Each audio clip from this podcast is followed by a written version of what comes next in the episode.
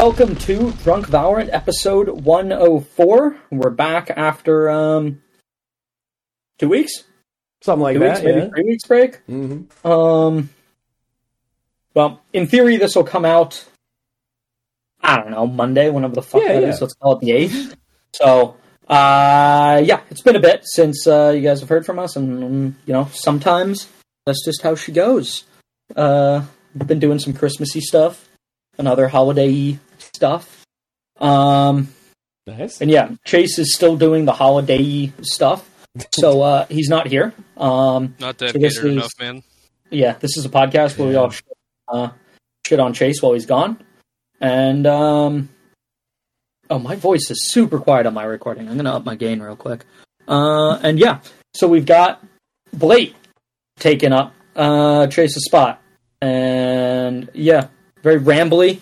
Sorry, I'm still trying to fix my audio on my end without stopping the podcast. So that, that's good because you're quiet on my end as well. So I'm now turning you down in Discord as you Oh, turn up your oh, mic. okay, yeah, yeah.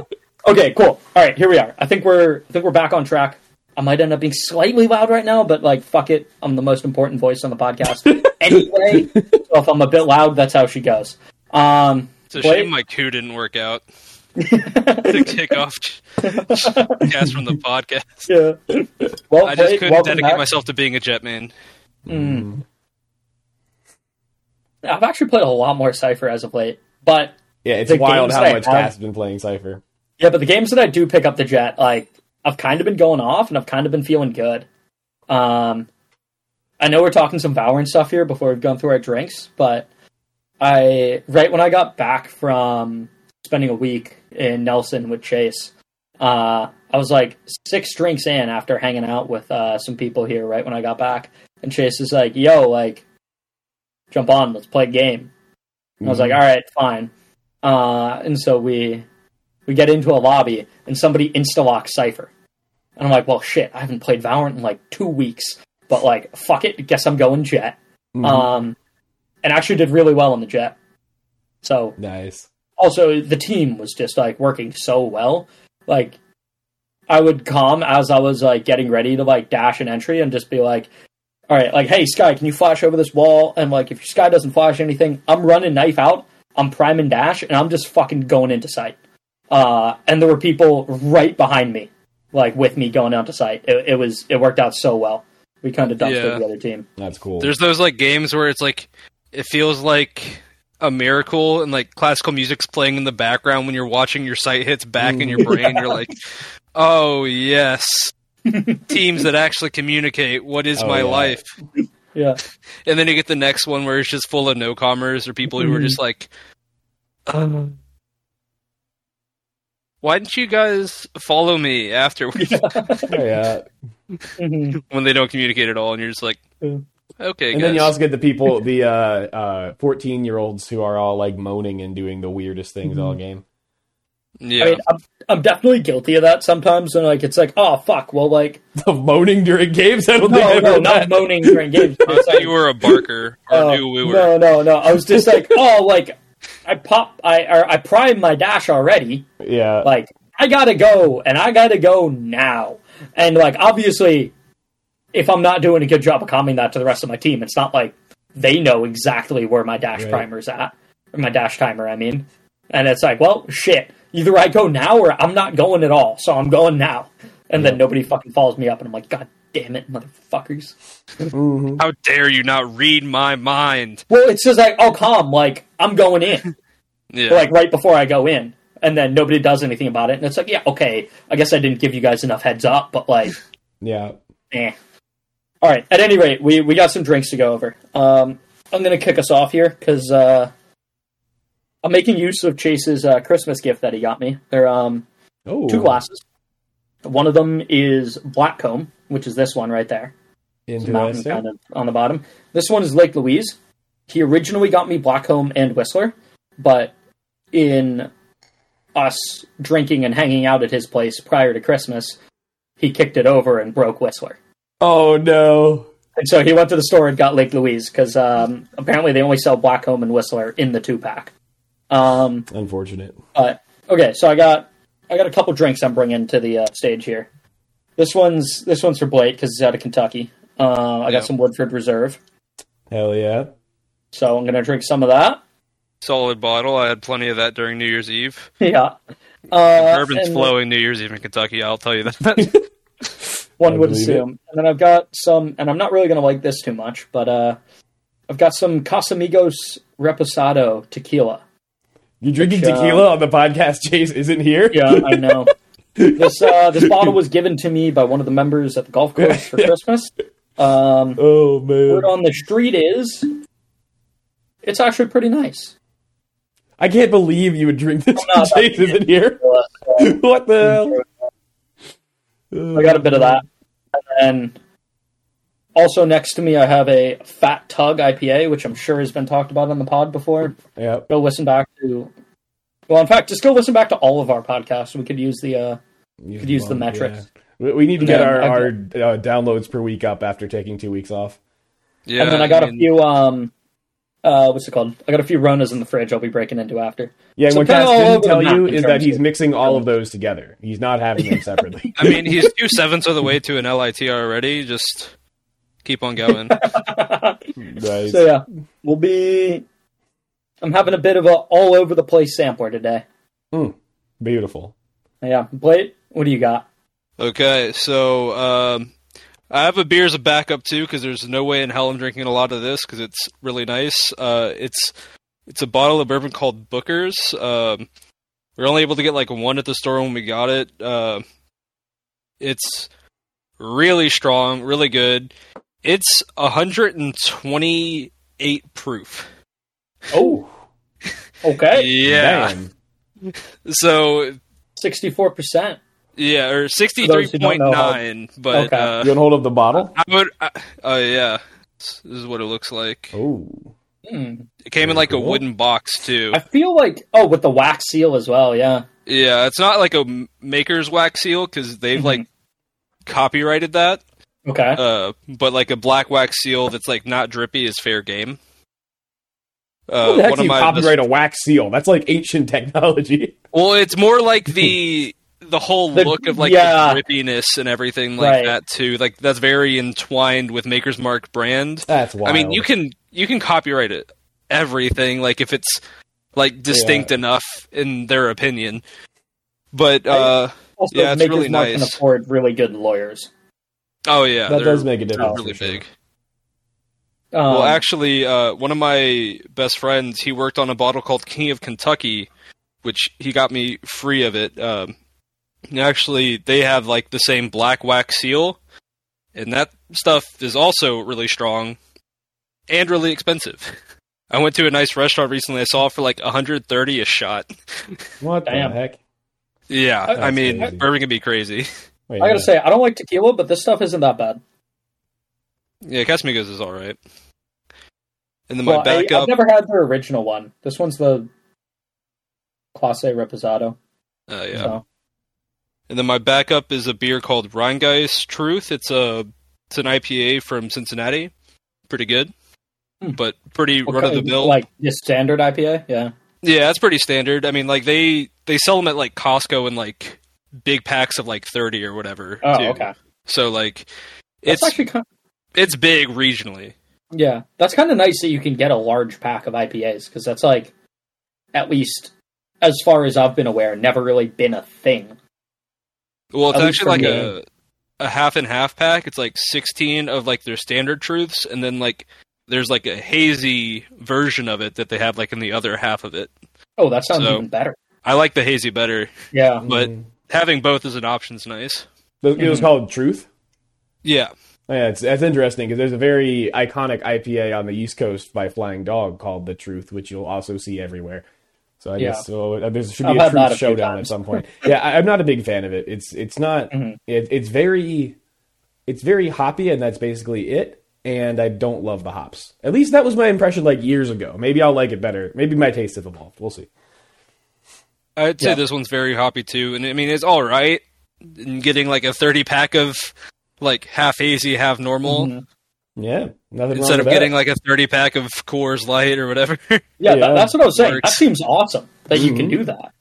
hmm Because if I go to the store and I want a large pack of beer, I'm resigned to buying well, basically Canadian equivalents to like Budweiser or Yeah. PBR. Or I, I could, I guess I could get Budweiser PBR, but they're just going to be more expensive than if I just got the Canadian version of it. Imagine Uh, a uh, 30 pack of uh, Dead of Night. Oh, dude. That, Okay, first that would of be scary how quickly that would disappear if I Oh, I yeah. mean, those. you're just getting Cass way too excited right now. We need to we need to wait for that for a little bit. Mhm. But Hunter, what are you Uh, drinking? Uh, well, first of all, I, I don't know if you remember the podcast where we talked about Dead of Night, but it's like a special version of an already great beer from Backcountry out by Cass.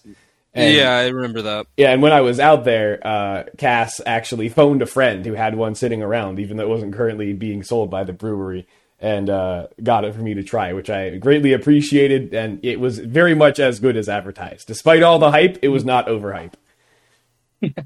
Just had my first sip of this bourbon. Holy fuck, it's so strong. Oh, I'm sure, yeah. like it kind of like evaporates as it's going yeah. down. You're like, oh, Oh. my god. I Yeah. mean, it tastes good. Yeah, I'm embarrassed to admit it, but even though I have had plenty of alcohol at this point, including a decent amount of like liquor, I'm not very good at, at drinking like strong shit without coughing. it's a problem. God, when I was in Fair. uh when I was out in Nelson, I was playing uh I was playing some cribbage with Chase's dad, and he stood up to make himself another Caesar, and he's like, "Hey, Cass, like, need another drink?" And I'm like, "Yeah, sure, I'd go for another one." Uh, and so I give him my glass. It's like you know standard rocks glass. Uh, and he comes back and hands me like a, a full glass. It's got like two ice cubes in it and like full to the almost to the rim. Uh, and I I assume it's whiskey ginger that been he bought a massive bottle of Basil Hayden's and there's a bunch of ginger ale in the fridge. Mm-hmm. Um, and I take a sip and nope, it's just straight Basil Hayden's. Um, I was just like, oh fuck, like this is gonna do me in for tonight. Yeah, speaking of Oh, Basil man. Hayden's, Ca- Cass, have you had the wine cask finish version of Basil Hayden's? no, I haven't.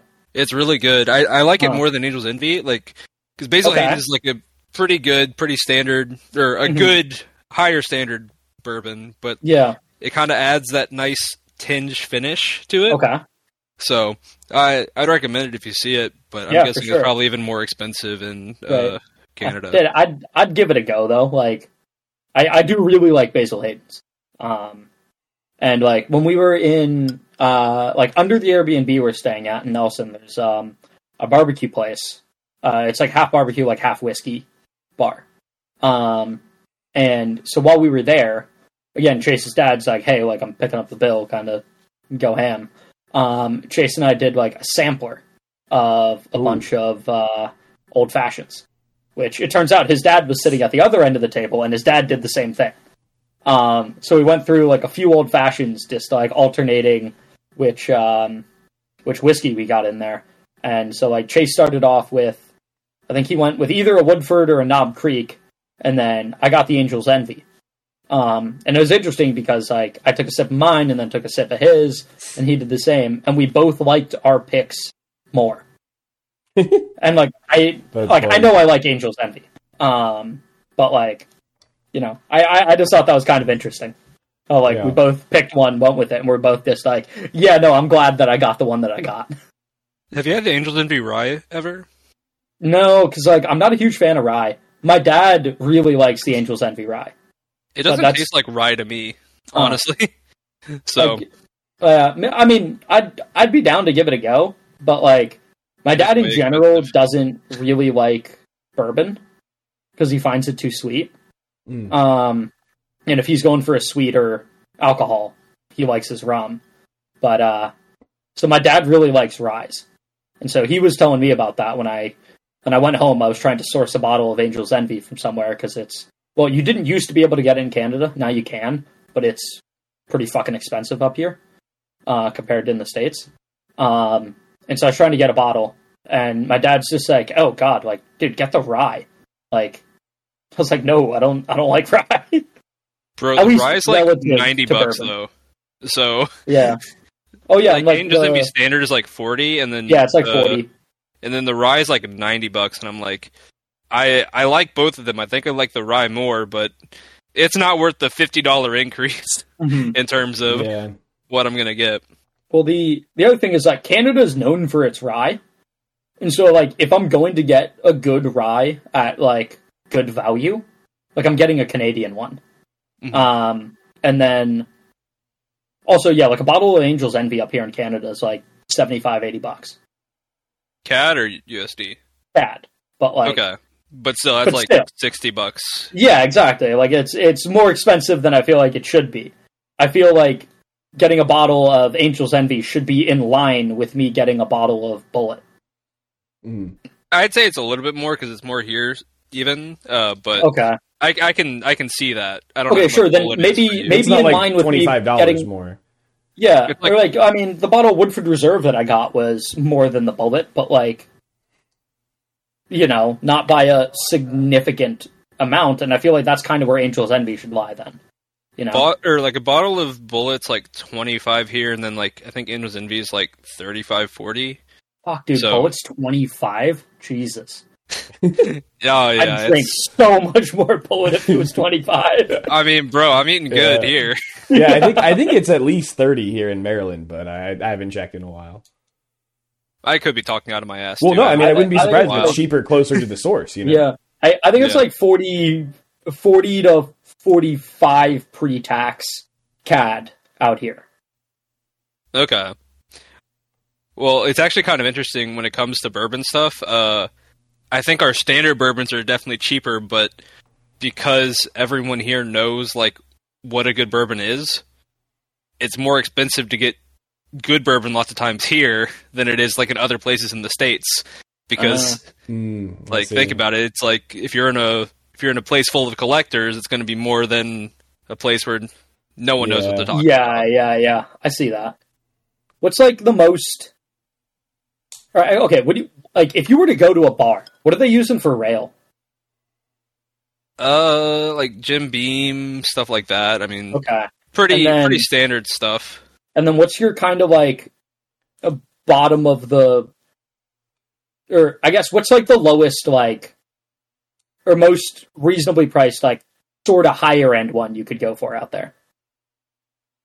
i mean i don't even know because the thing is there's so many different ones that you kind of are down to try or down to have like in di- different circumstances Mhm. Uh, Makers is always okay. It's a pretty sweet one. So Yeah. like it's better with like a ginger ale or something like that or a ginger beer. It's pretty good in Kentucky Mules. Mhm. Uh, but it depends on what you really want. Uh, Turkey Hill's pretty good. Uh, It's just Buffalo very funny to me to hear these being discussed as like rail quality liquors because oh, I they're not a- rail quality. no, no, okay, no. I, I said above rail, above. Oh, Rail. oh, above, Yeah. okay. yeah, yeah, yeah. I, I, I- Buffalo Trace, believe me, is not rail. It is Yeah. like extremely hard to get because everything Really? from the people who make Buffalo Trace is super hard to get right now. They make Really? uh, they make Blanton's, Eagle Rare, uh, E. H. Taylor. All these are really hard bottles to get. You even go to the distillery and you can like buy like one or two bottles a person. You like go there at 9 a.m. when they open Hmm. to get them at like actual price. I, I really like Buffalo Trace. It's a it's a it's a solid bottle. Yeah, and like it's not stupid expensive out here either, compared it's- to it's- some of the other things. Yeah, it's not unreasonable here either, but it's just like that whole company, their name's Sazerac, they just have very very low quantity. They're Mm. they're playing the uh the hype beast game with Bird. Yeah. Wow. They they also own Pappy Van Winkle, which is like the oh, the yeah. quintessential high bar bourbon, which Mhm. is I've never had it, but like from everything I've heard, like it's good, but it's not It's it's not like two tiers above everything like everyone Right. makes it out to be. I, I I've had it. I've had a glass before. It's yeah. Don't get me wrong. It's very good, but I don't think it often deserves the price tag it's at. hmm All right. Yeah, Um, supreme bourbon. I'm sorry, Hunter. You did say what you were drinking, and I totally No, I didn't. I haven't said what I'm Oh, drinking. oh shit! Oh. We're having the longest preamble it really is. Yeah. and we have a lot to talk about. We about. do, we do. Okay, well, mine is fairly quick. So it is a very cool can. This is the Sick Ride by uh, Wico Street uh, Brewing, and the idea is it's like you're in a video game selecting your vehicle. So you see have like all the stats of the car. And, Oh, that's cool. Yeah, and it When's says like at Rocket the League bottom. after this. What'd you say? Playing some Rocket League after this? Oh hell no, absolutely not. I, I deliberately didn't crack it because I wanted to be able to show off the full can. This is a uh, fruited sour double IPA. It's clocking in at eight point five percent. Um, So it has- what? what? It's a fruited sour double IPA. Yes. That's okay. That's interesting. That's not a. You you said this was going to be quick. I thought you had a run of the mill beer. Oh no, it's not run of the mill. It's just Okay, that yeah. I don't have like a ton to say about it besides the Oh, fact that it's a very solid beer. Um, It has flavors of mango, toasted coconut, vanilla bean, and milk sugar. I would say the vanilla bean and milk sh- sugar are very subtle. Like if you would have asked me if there's any Oh. lactose in it, I would not have said yes. Oh, you've had this before. Oh yeah, absolutely. Oh, okay, got it. Um, Because the can was unopened, so I I no, you other maybe you had- cans have been opened, just not this one. Yeah, no, it's it's very much a punch you in the mouth kind of beer, which I very much like. It's incredibly bright and sour. Yeah, yeah, it's it's really good. Um, a very nice like complexity to it as well. Like I would definitely say this is one of one of my top five sours of the year.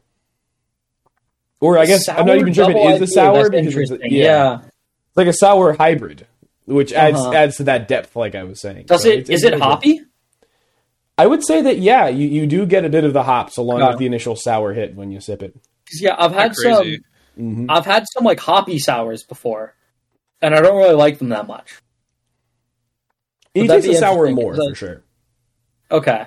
Because yeah, like I- I've had beers that are like listed under that hybrid of like IPA to sour, and it's like Yeah. I'd prefer to just have an IPA or just have a sour. Yeah, I think they really hit they hit this out of the park in terms of Mm. the blend. Like I, I can't say if you would like it, but it doesn't taste like some sort of weird mashup. Like if you it, like, I might not have even picked out that it's both an IPA and a sour. I'd just be like, oh, I Mm. wonder what this is. I I, mean, I, it sounds like something I would definitely give a Yeah. go. Yeah, Hunter, if you give me more notice than two hours next time, I can get some interesting beers. Oh yeah, oh yeah. Well, okay, that was actually mostly my fault because it was between tonight or tomorrow. right, and I was and- leaning towards tomorrow, but Yeah, that's what Hunter was leaning towards tomorrow. I'm like, ooh, tomorrow doesn't work so well for me. Oh, we didn't do a whole lot of me, but you know, yeah, we, Yeah. we didn't do a whole lot of planning for this. Week. Oh yeah, and also All Blate, I good, all mentioned to good. Cass that you might have to hop out at some point. and that- That's Oh no, I'm okay. good. Uh, I- I mentioned Rocket League because my my buddies are playing it, and right now there's too many people to play it reasonably right now. So Okay. I mean, we go late anyways, so we're good. Yeah. If you gotta hop out, just hop out. No worries. Okay. Um, Mhm. I'll I'll bring a beer from when we're doing our esports preview episode. Nice, well, nice. the the first thing we're gonna kick off with here is the good old outlaw. Ooh, ooh, it uh, it's it's for those of you who aren't aware. We talked about this in an earlier podcast when it first got leaked, but now we've got some numbers. we had a we've lot of speculation before. Yeah, yeah, and I, I'm sure we've seen. Well, at least I've seen some gameplay. I know Hunter's seen some gameplay. Blate, have I've you seen seen, any plenty. gameplay? Yeah. I've seen Okay, plenty. so we've all we've all seen some gameplay on it now. We can actually make some more realistic takes on this. Um, okay, but just a little bit of background information. I know I'm stealing Hunter's job at the moment here. But Oh, it comes I'm loving it. Go ahead. It comes in pre-release. Again, the gun isn't out yet, so all these things are slightly subject to change. But uh, 2,400 credits. Um, sits in between the marshal and the operator. Has two bullets in the mag, which can be fired off pretty quickly, similar to a shorty. Um, and it does, I want to say, 238 to the head. That's correct. 140 to the body and 119 to the leg. Yep, and also also significantly, right, it yeah. has high pen, so it does 125 to the body through a wall. Oh yeah, it has like Odin level penetration values. and op, Um, but you're not spamming it off through a wall. Yeah. and you shouldn't do Uh, this one either. I just think people are. Or Well, okay, I've seen Yeah, There are times when it will be relevant, though. Uh, yeah, I've, I've seen I've seen a couple relevant. times when like it's been relevant in terms of like if someone's jump peeking you and you tag Yeah. them, you can hit the second one through the through the corner of the, that wall or whatever. But we'll we'll we'll get to some of that stuff later. Um, Wait, before we get into like our thoughts and everything, mhm. I just want to say that Valorant did a really good job on the sound. It Oh, is yeah. like a perfect mix of like or I feel like everything they do is pretty intentional, which is like what I appreciate about the game. But it's like the the marshal sounds good. It's kind of like a crack, Mhm. and then like the outlaw is kind of like a mix between the two, and then like the op is like a a thoom or whatever. so kind of Yeah. like easily differentiated, but like all are still satisfying in their own ways. Oh, it's a badass gun. The the, the style yeah. points of using an outlaw are going to be off the charts. Mm-hmm. I mean, okay, but so let me let me give my take on this first here. Um, am I going to use this gun? Absolutely. I think I think it sits in the realm of it's a gun for people who like to play Valorant the way that I do, especially when I'm playing Jett slash Chamber. Um, but I will also come out and say I think people are somewhat overrating this gun. I don't think it's going to be as busted as some content creators are making it out to be. And, like, I think it does properly fill a niche of in between level sniper that didn't previously exist in the game. And, like, again, I could see it getting either nerfed or side graded in certain ways and still fit that niche. But I think it's a gun that will perform very well on Jett slash Chamber, but not so well on the other agents, which has been somewhat of a meta shift that we've seen where like we've seen other agents pick up the op. Um and like if you're good with a marshal, we've seen other agents pick up a marshal. Because I think at the price point, the marshal is fucking phenomenal. But I don't think this is a gun that should be picked up by other agents routinely. I never thought I'd say this, but I agree with Cass.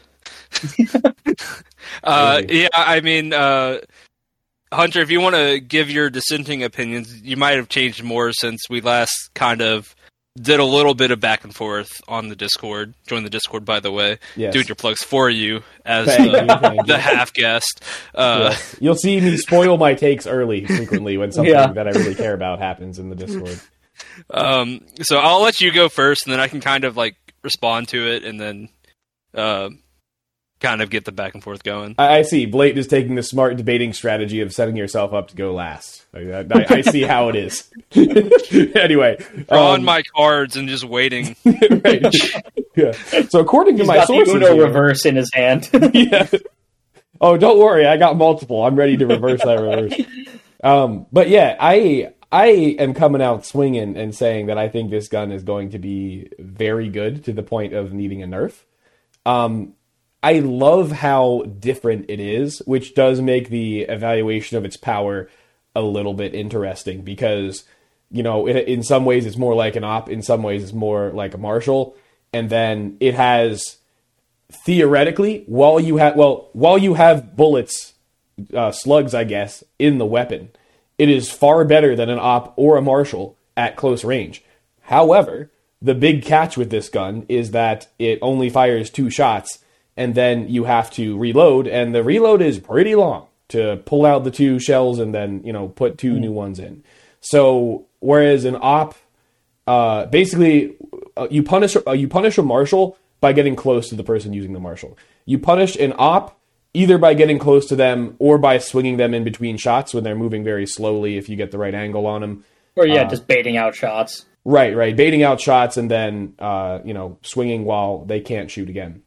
Whereas this gun is somewhat immune to both of those in that it can fire the second shot so quickly and at close range, it the no scope is pretty darn accurate. Um, Yeah, it's It- not marshal level accuracy though. I don't know about that. That was what No, the like, initial leak uh, was. The initial Some, leak. so, I, Good. sorry, I've seen someone test it out in the range, Okay. and at ten meters, it's fairly reliable on the two tap. Outside of ten meters, like you're you're praying. Yeah, but like, uh, uh, okay. So my my impression was that it wasn't as good as the Marshal, but it sounds like you you know more than me from seeing this video that I haven't seen. So I'll take your word for that. But the other key thing to consider is that with the Marshal, you're only doing 101 to the body, and then you need to fire again after a much longer delay. Whereas like the Yeah. two tap, like you're saying, is where the strength of this gun is, and the fact that you can center of mass to make the accuracy less of a problem, rather than having to go for the head with a marshal if you think someone's likely to be fully armored. Um, that that definitely makes it more formidable. However, there is of course the big drawback that once you fire those two shots, if someone else is swinging, now you're dead. Whereas, Well, also, yeah, with a marshal, there's a good chance I got two. I got two locked and loaded. With this gun, there's a decent chance I've fired one already, yeah, I guess it depends I need I need both. Right? It's one thing if there's a smoke and I'm trying to play around a smoke that's kind of up close, and then you pop out of the smoke, and I've got two locked and loaded, ready to go. And like I've said, given the video that I saw outside of 10 meters, it's uh yeah like you're you're you're you're praying to hit to hit both at that point or just for one of them to hit the head Yeah, Uh, and- it's not very reliable outside of 10 meters It- yeah, you- Um, you said something in there, Cass, that uh, was some a key point of our discussion and everyone's discussion before, but we Mm-hmm. haven't really addressed yet on this podcast, which is that this gun seems to be introduced to combat the light shields meta. Because if they are running light shields, you only need one of the shots to hit oh at close sure range. yes Um, but then yeah, like and like i'm sure we'll get to that in more in depth later but like I, I feel like the big thing is yeah like the mag size is a huge fucking drawback to it and that's like the single biggest drawback of the gun. Yeah, Right, and as you're saying, in that scenario, where right, say it is more or it's reliable enough, and I have both in the mag, and I get my two tap off, um, and get that kill. Like, I I feel like it's a gun that I'm good for one, probably, but uh, uh, unless you're playing in a certain manner around that, and people aren't respecting it very much or whatever, but like in the up close kind of scenario that you're talking about, it's like I'm good for one. And for 2400 credits, I don't know if I'm good for one is good enough. Like a Guardian is that price point. And with the It's- Guardian, I'm not trying to be good for one. Yeah. yeah. The Guardian. I looked it up. The Guardian is uh, twenty two fifty, so this is one hundred fifty more than So yeah, Guardian. it's more than a Guardian. And even when I buy a Guardian, I'm not trying to be like a I'm good for one. If I was trying to be good for one, I would have bought a fucking shorty. Well, I, I think it depends on where you want to play on the map, obviously. Okay, But- yes, granted, but like, you, Well, if I'm you good for the one, I just like to rely on my classic right click free gun, baby. Come on, let's oh, go. You, you know, I've said many times on the podcast. I think classic right click Yeah. is too good. Okay, I don't think it's a gun that you can realistically go in and being like, "Oh, I'm going to buy this and be good for one." I feel like that's just not good enough for how much money it costs.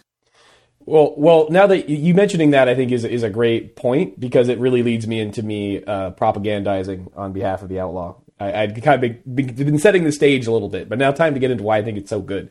That I think that there's a lot of things mechanically that people are perhaps not considering that you'll be able to do with the outlaw differently than a, than the operator and the marshal, and that's that with the the marshal or the op both of them have a significantly longer time between shots than the outlaw obviously the marshal much less. But the the rhythm of things is that if you're peeking a long angle you have to you know take your first shot and then whether that hits or misses you are typically going to unless you're confident there's not an immediate person swinging after that move to the side while your bolt cycles and then either hold that new angle or swing out again after your bolt has cycled. Whereas with this gun, um, you have the potential to make a much smaller adjustment and be able to fire again. So you're so much harder to punish after taking the first shot than the other two guns. Because the pre aim, you can basically just move slightly so that the pre aim is off and then be immediately ready to fire again.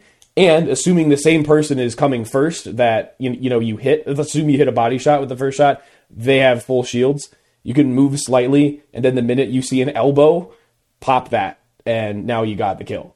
And you can be moving back towards cover the whole time. Like the thing with the marshal or the op is, uh, unless you unless you just completely fall back to hold a angle that they have to push into, if you're going to re-peak with a marshal or an op, basically, basically what I'm trying to say is like the timing of those guns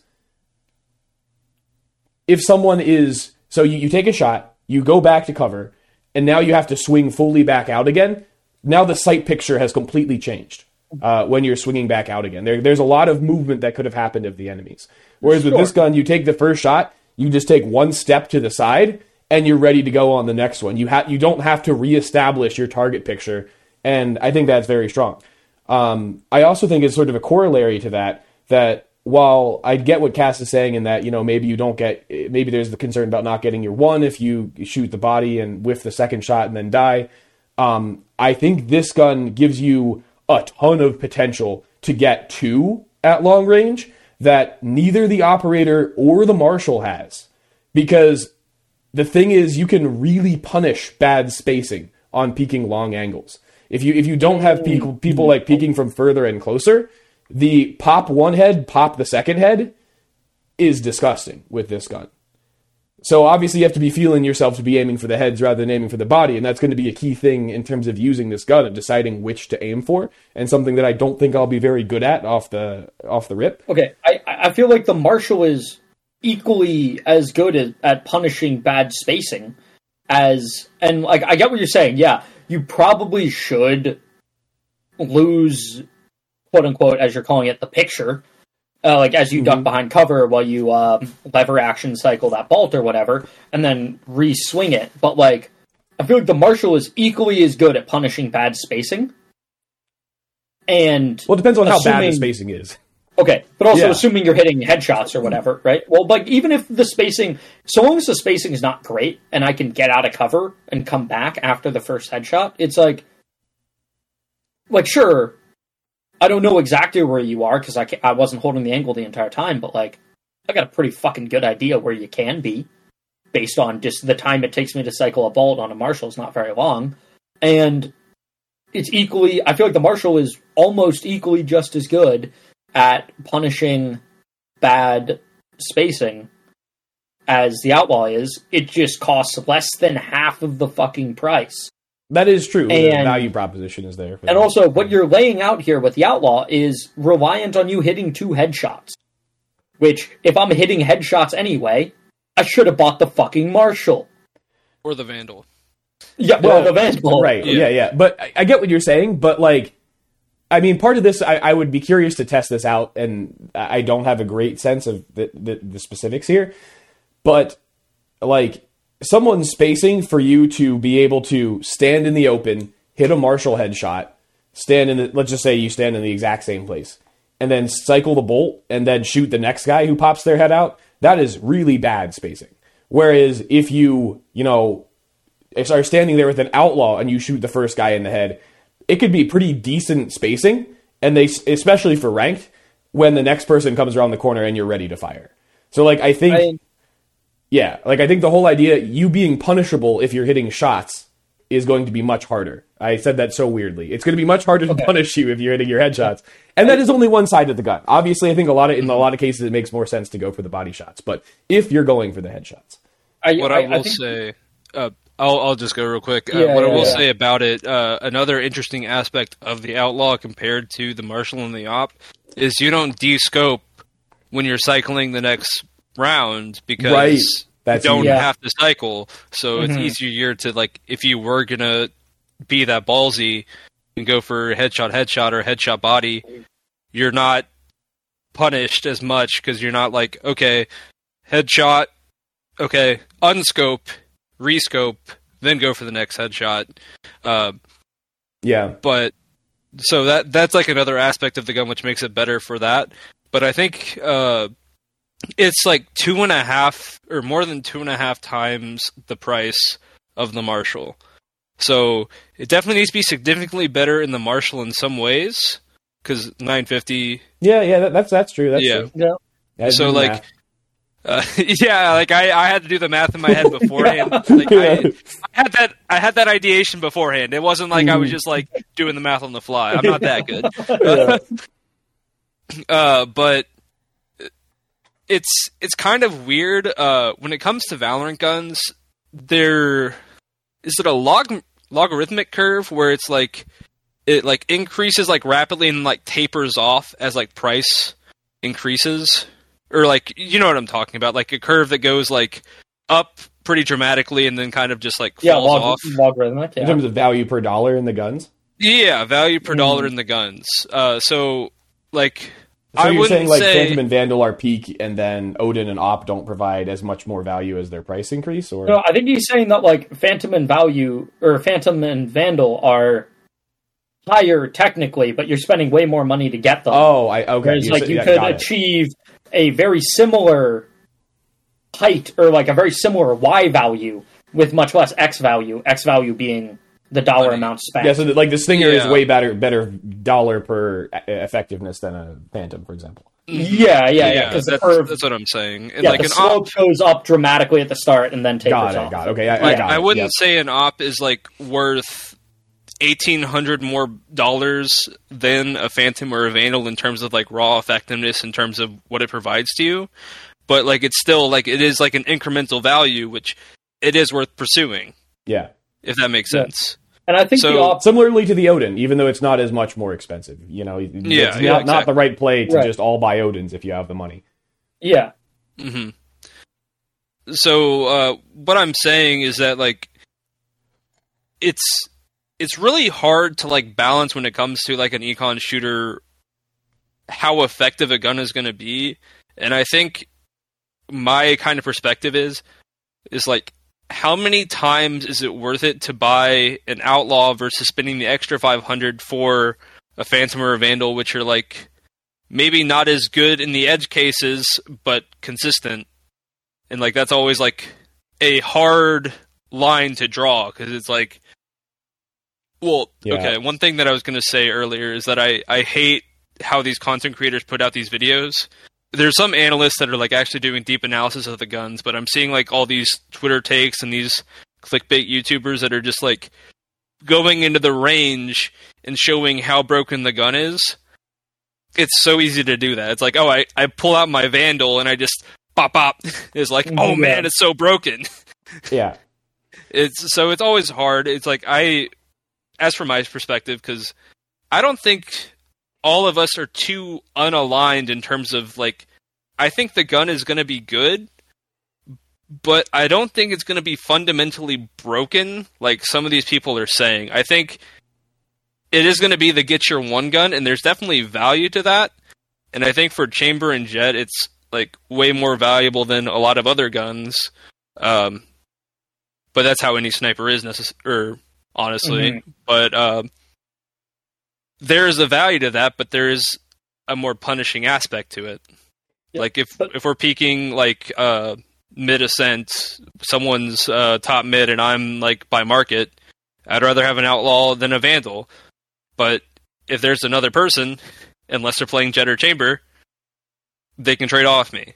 They can do other stuff to help me win. And if they get two headshots, that's just co- sometimes how it rolls. sometimes people like just get two head taps really clean. Mhm. and you right, can do and that you with can't Guardian. do that with a Marshal or an Op at the same speed. Yeah, but at the price point, you could do that with a Guardian at the same fucking speed you can with this guy or the Outlaw. that that is true. That that is a fair Like point. you could do that with a Guardian. Like the advantage that this has over a Guardian is the scope.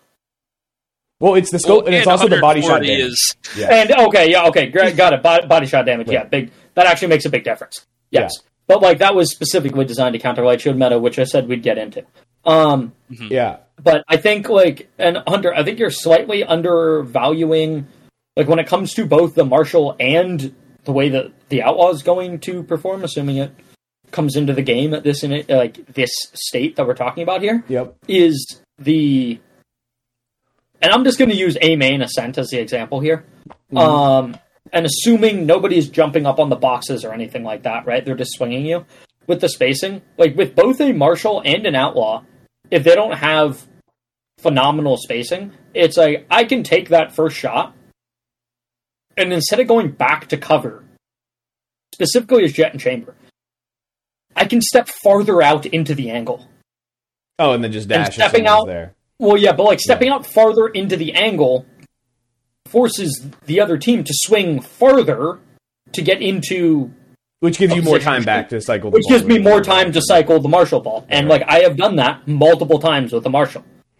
Yeah, I have gotten the first kill. I have stepped most likely during round two instead of having to hit two headshots where I can just go for bodies. But it's like I get the first kill and they don't have great spacing, and I just step farther out into the angle. And then by the time the next person is in a position to take a gunfight with me, I've already cycled that ball. Um, but I, I, I would like to quickly go back to like what Blate was saying about the uh, you can stay in the scope. yeah. I, I didn't think about that until you brought that up, but because I know that's a thing in CS with an op. Like if No, no, And- it doesn't. Uh, it like rescopes you after it's No. done cycling. does it?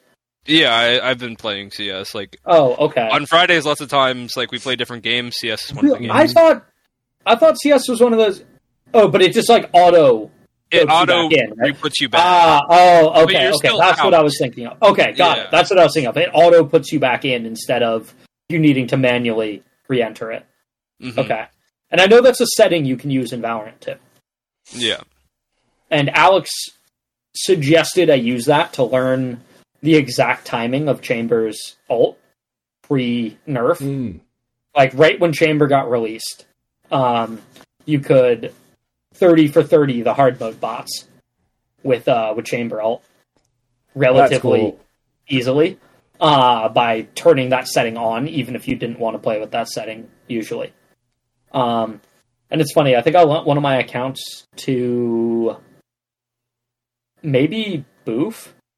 I don't know somebody I know plays with that setting and used it on one of my alts.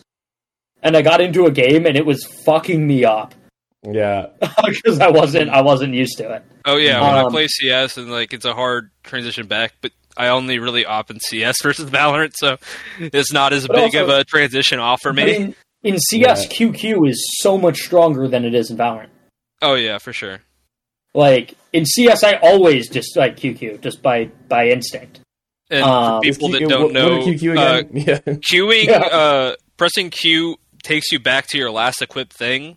So if you press QQ, you're basically just like oh, nice. bring out your off, pistol yeah. or knife, and then just bring up your op again, and then you're unscoped.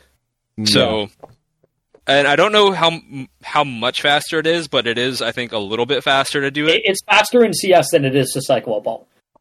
Yeah, it's Um, not by much though, and it's it's No. irrelevant. It's relevant. It's, it's one of those Yeah. things that feels so cool to do that it's definitely worth doing. Oh yeah, it feels it's cool also- as hell. yeah, Yeah. It, it's also just like in CS, like you want because you don't have a jet slash chamber dash.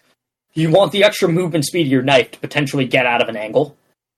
Oh right, you get the movement speed boost as well. Yeah, and so after you take your shot, you want to knife out regardless to fuck off out of an angle, regardless of whether you hit your shot or not. And then it's like, oh well, like I hit my shot, so I can actually stand my ground here. Let me just pull the op back out, Mm. and it also happens to cycle the bolt faster, or Got just it, like the the pull out animation of the op is faster than the cycle bolt animation.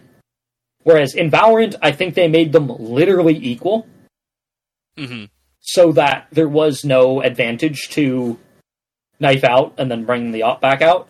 But uh, I do it anyway in Valorant, literally every single fucking time. Well, then why did the rescope fuck you up? if you're doing it every time. Huh? Well, it was one of the okay because when I first like when I played CS:GO, it was like my like one of my first. Well, in fact, I think it was my first PC FPS. I didn't Oh, have no, that built no, in no. initially. Um, what I was saying is, uh, you said that some other guy was like oh, oh, you oh, were oh, oh. sharing, naughty, yeah, oh, naughty. Oh, yeah, yeah, yeah. Uh, sorry, sorry. Yes, we yes, won't yes. talk about it anymore. uh, if I'm playing as if I'm playing as Jet and Chamber and I dash out of the angle, Oh, okay, that makes I sense. don't. Yeah, like if I'm dashing or teleporting out of an angle, I don't do that Yeah, yeah, it makes because sense. I'm Okay. dashing yeah. or teleporting out of the angle.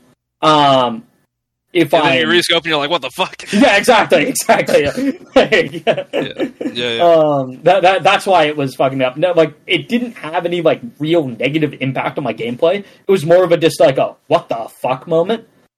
Yeah. hmm Mhm. But yeah, no, it was like because yeah, if I dash out of an angle, I'm not gonna bother to usually bring my knife out and then bring the op back out. Uh, it's like, oh, well, I dash out of the angle. There's, I have all the time in the world to cycle this bolt. Unless there's a fucking Raze's blast backing at your face, in which case I'm probably bringing they. up my pistol. Fucking Yeah. AoE, man. Yeah. God fucking damn it. AoE, dude. God damn. fucking Razes, man. Uh, okay, uh, but to get back on topic, um, what I was going to say about the outlaw when it comes to the price uh, and the eco stuff, I think uh, the price point is actually. I wouldn't say it's harsh because I believe it's a really strong weapon, but I feel like where everyone is just really scared of it is in the uh, like round two time. I think that's like pretty reasonable in terms of like when you think people are most likely going to bring the outlaw out. yeah. Uh, so what I'm going to say is like first off, that's prime Marshal time. Yeah. Uh, and the it's like, eating good round two. Oh Yeah. yeah, it's it's fucking feasting right there. um, so when you're doing that, like you're going to buy light shields. So that's 2,800 out of your 3,000 minimum that you're going to do, and you're going to have no utility, and you're also having a light shield kind of gamble, not really. hmm Uh, but it does counter the eco more, or or not the eco, the force more, Yeah. because in case someone does actually bring light shields into round two to try to stop you or uh, do whatever, you're going to be more advantaged with the outlaw. Um, but what I think is like interesting about it is that price point it's so close to a vandal and a phantom. How often are you going to choose that over a vandal and phantom or Me? phantom? Every time. Oh, okay. we don't have to. We don't have to talk about you. Uh, I mean, if you're on chamber and jet, I can see it. I think chamber more likely because Chamber for sure more likely than Jet. because I think yes. jet as like a very flexible agent, you want her to be active on defense too. Like if she does have a vandal, she can still push, unlike a chamber would likely do. Um, But like, so- unless you're getting, I think it's two in bomb plant, two kills pistol round and bomb plant on attack as Jet gets you uh Vandal full shields, and then three kills on defense gets you Vandal full shields as Jet. mhm. Assuming you're not interested in buying any other utility. Um, and if I'm a half shields, I don't know how aggro I'm gonna be on either Jet or. Oh, I'm not saying on you know? eco round. I'm saying on normal rounds. Oh, oh, oh, okay. on normal rounds it's like how much like unless it's like the difference between outlaw full versus uh phantom vandal light we also need to know how much uh the other team is buying the outlaw too obviously i think uh even with uh i think the data for quite a while will be skewed because everyone is going to want to buy the outlaw regardless it's like ooh fun new gun Yeah, yeah. Oh yeah, there's going to be a ton So, of like- outlaws. Oh, eventually. dude, the first the first week is going to be fucking hell. Oh yeah, it's gonna be Yeah. hell. But Everybody I'm kind of here for mother it is because it's kind of fun having that chaotic first oh part. definitely. um, but when everything settles out, it's like, when are you buying it? Round two, it kind of makes more sense to buy a Marshal, if, especially if you're on defense and they didn't get the bomb plant. Um, and then lots of times it's like I'd rather buy a rifle for the consistency. It's it's all it's it's gonna be like I think it's strong and I think it deserves to be strong at that price point, obviously. But I'm hesitant to call for nerfs necessarily without seeing how it develops. Yeah, yeah. this- That's that's my main take on it. Yeah, and I, I do want to. I, I think you're probably meaning this what I'm thinking with this, and not saying something different. But I do want to be clear. I'm not saying that Riot should immediately nerf it based on my early impression. Like I'm predicting Yeah. it will need to be nerfed. I'm not saying they need to do something about it right away. Like I want to see it in action as well. Um, But going going to what you were saying in terms of the uh, you know the value the value of buying it in certain rounds, uh, I think that the way I'm looking at it is that if you look at your average Joe agent, no one, not a get out of town movement ability, um, that yes, the Marshal is going to be significantly better, uh, specifically in round two. Um, but I think where this gun really shines is as a gun that you buy against a save later in the game when light shields are likely to be in play, as well as you know SMGs, sheriffs, that sort of thing, and then be able to bring it into the next round to continue building your econ. Um, I think that's where the real value of the gun is, and I think that's that's like the baseline for everyone. And I think that value goes way up when you start considering a character who has that get out of jail free card. Um, because w- one thing that I've been realizing is whether it's a Yoru TP, Chamber TP, Jet Dash, or perhaps Neon Wall and Sprint, even though we're stretching by getting to that level, um, the Not the even mentioning the blast pack there. That's kind of criminal. Yeah, I was gonna Well- say like you didn't tell me about like I don't think Yeah. Ray's like I, I've got my counterpoint, but finish yours. Okay, okay, yeah. So basically, the marshal and the op, the the key thing is that you know you're dashing away before you can fire your bullet again, uh, because you're gonna get you would get traded otherwise. Whereas with this gun, you often would fire both shots and then escape while you're reloading. And so I think you negate the main weakness of the gun, um, and that allows you to basically, I think that in many cases, getting off two um, outlaw bullets at the body is going to be doable without dying and then escaping. And I think in a lot of cases, that's going to be better than the one op shot. Um, and the other part of it as well, going back, I'll say one more thing before I hand the floor over to Cass here, is going to what Blate was saying about, oh, well, with your jet, you know, you want your jet to be able to be active around the map and not just forced to only take long range gunfights. I think that the outlaw, while still not necessarily the gun you would want to do a, a flank or something like that, um, it's way less of a liability in those situations than the marshal or the op is. So if you want to try to do like a slow and careful flank, uh, not taking on the full team, but you know trying to pick off someone off the edge, and there just happens to be someone really close around a corner who's camping, you're far better. You, know, you have a pretty decent shot to you know tap them in the chest and one or two tap depending on their health versus a marshal or an op. So I think you do have that flexibility, even if it's not the optimal gun for that. So you can take that long range fight you really want to take, and then be able to do other things if no one's there. Okay, I got couple counterpoints here.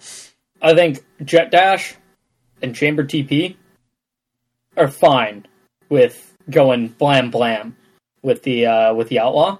Yeah, I don't think the other quote unquote escape avenues, such as Blast Pack and Yoru TP, Yoru TP in particular, I don't think is going to be viable. I think that is going to take too long. to interject that super you- quickly on this, I, I'm not Yeah. suggesting that you are in the middle of an angle and you Yoru TP from there. Like I'm picturing the way I Yoru TP with an op, which is immediately after your second shot, you're relatively close to the cover, so you jump into the cover as you TP. So Sure, you're, but you're way, like, moving I think- Yeah, you you're not taking an off angle on your Yeah. with an op. But You're I think if like, you're going, non-angle in there. no, I, I, I get what Yeah, you're yeah. saying. Same thing with like standard Razes with uh, using a blast pack to get out of the angle. Mhm. Like I, I think we the meta has somewhat evolved into there are other agents that are fine with holding an op, assuming you're good with an op, i.e., not hunter. Um, Yeah, and- slander. Damn. you're you're you're gonna like you've got a method of quote unquote getting out of there and i think that's that's totally fine but with both and jet when you take an op shot usually hit or miss or whatever you're fucking out of there like immediately like I take that shot and I'm not even really waiting to register to see if that shot hit before I fuck off. And I think Yeah. if you're going to take and like sure as Jet and Chamber you can slightly overstay your welcome because you've got the better get out of jail free card. But like with Yoru, it's not really a get out of jail free card, it's a um well, I bribed the guy, maybe he'll let me get away with it. It depends on how much money I gave him, you know. It's Yeah. like maybe I get away with this one, maybe I don't. Like same thing with like a Raze's blast pack and like maybe the neon faster movement or whatever, right? Um, and like you're saying, with none of those agents, do you stand in the middle of Narnia and fucking be like, yeah, no, I'm I'm chilling here. Right. Uh, and even with Reyna, right? Like Reyna can kind of get away with it, assuming you hit your shot. Um, but Mhm. I, I think the big problem here is the extra time it's going to take you to fire that second shot, I think is very relevant in terms of your I'm fucking out of here timing. I think the I'm fucking out of here timing on all of those other agents is so tight that taking the time to fire that extra shot is going to be greedy at best. Um, and I I feel like it's it it's almost going to like put this gun in a position in which like well in general i think it's good to show that somebody on the team is willing to buy an outlaw because it stops the other team from going for light shields meta right Yeah.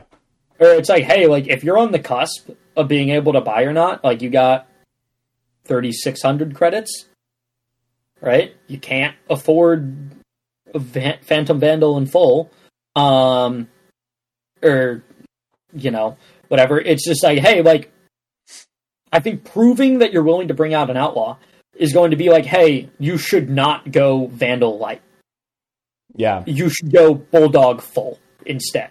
I don't know how the money equates. Oh, like you I should do bulldog full. Yeah, yeah. Like I, I agree. I don't like it either. I'm very willing to go Vandal Light, but like I think if someone on the other team is willing to prove that they will bring out the outlaw, that it's something that's going to disincentivize that, and I think that's potentially the advantage in later rounds. But as I was kind of talking with Alex before you joined the Discord earlier, um, just because I knew he wasn't going to be on the podcast tonight, it's like a Alex. yeah. Um, I think it's a kind of like almost leaning the meta back towards Jett Chamber being the op agents and also putting in a situation of like yes, I think this gun will be seen rounds 2 and 3 somewhat consistently. But are you willing to bring it out in future rounds? And also, how realistically do you guys check the other team's econ? And obviously, the higher up in elo you go, the more often it happens. hmm But how often do you enter a round, get shotgun to pull up the tab screen, and realize, ah, fuck. Yeah, no shit, they couldn't full buy. I do think we've we've gotten better at that, Cass, since doing Premier because we definitely do it in Premier, and I think that's bled back over to our comp games to an extent. It still definitely isn't hundred percent of the time. Mm-hmm. I I do think it's an interesting like question, or I think it adds more interesting uh, like econ questions to your brain than what it was beforehand. I think beforehand the the the answer was very obvious. If you can't afford to buy rifle full utility, you buy rifle light utility. Versus now, it's like, am I gonna risk being outlawed and like give up a f- quote unquote free pick, like uh, because there's a very big difference between two shots and one shot. Even though Mhm. if people do have full, I think it's pretty easy to just two tap and get the one, like in the one v one, which I think the outlaw should be able to do. I'm just uh, to state that, like I think that's what the outlaw should be able to do in a one v one strictly. Um, but it adds the question: It's like, am I willing to risk just getting one tapped by a gun that's worth less than mine because I didn't have enough money and I was greedy enough to buy light and a good rifle versus a bulldog full? Yeah, So I, I'm really curious how it will change the meta with that because it's also a question of okay, they see we're on like we're in that four thousand range, that kind of shaky range where you're like, oh, are they gonna actually just like what are they gonna do? Are they gonna buy rifle light, which was always what was gonna happen if they were four thousand beforehand? Um but now with the outlaw, you need to be like, oh, one person died on their team and we're 4,000. Are they going to buy an outlaw to try to counter us? I kind of like Yeah. these questions that happen because of what the outlaw brings. Even if it might be too strong, I'm not sure right now. Um, that's just kind of my interesting thoughts on it. I think it's gonna. I think it's definitely gonna lessen the number of sheriffs you see in round two, or like Yeah. marshals or Because like there's so many times as Jett on attack, we lose pistol. I'll fucking buy a marshal, no problem. I can buy Right. rifle light next round, and if I am playing true entry as Jett, like yeah, I can go Marshal, uh, or sorry, like full shield Spectre round three or full shields um Right. uh, Stinger or something and just be like, hey, like I'm playing the fucking entry. My job is to die, most likely at some point, right? Yep. Um, like my job is to get my team onto fucking site. So like if I'm playing true fucking entry, it's like I don't mind buying full shield Spectre or full shields um, uh, Stinger and being like, hey, like I'm gonna use my smoke and dash to try and put myself into an advantageous position to make use of this gun, and you know what? That's okay. Or I'm also totally willing to go uh, rifle light, which you can do if you buy a Marshal round one. And also as Jett, I don't need a whole I don't need my full kit's worth of utility on attack if I'm playing a true entry role. And there's a good chance of me dying. Um and so again, Jett is one of the agents it's more viable on, but like same with like Reyna's go off and see buy Sheriff round two. Um and in fact like a bunch of agents can get away with buying uh, like a sheriff for 800 credits and just being Yeah. like, hey, like you know what, like I'll be bringing in light shields into the next round, but like, which is already somewhat suboptimal, given that you're going into a um, like Usually suboptimal guns. yeah, not necessarily full rifle. Like the other team doesn't have full rifles at the end of like going into round three, assuming they won pistol. So like it's like okay, this isn't ideal that I'm buying half shields, but like it's good enough.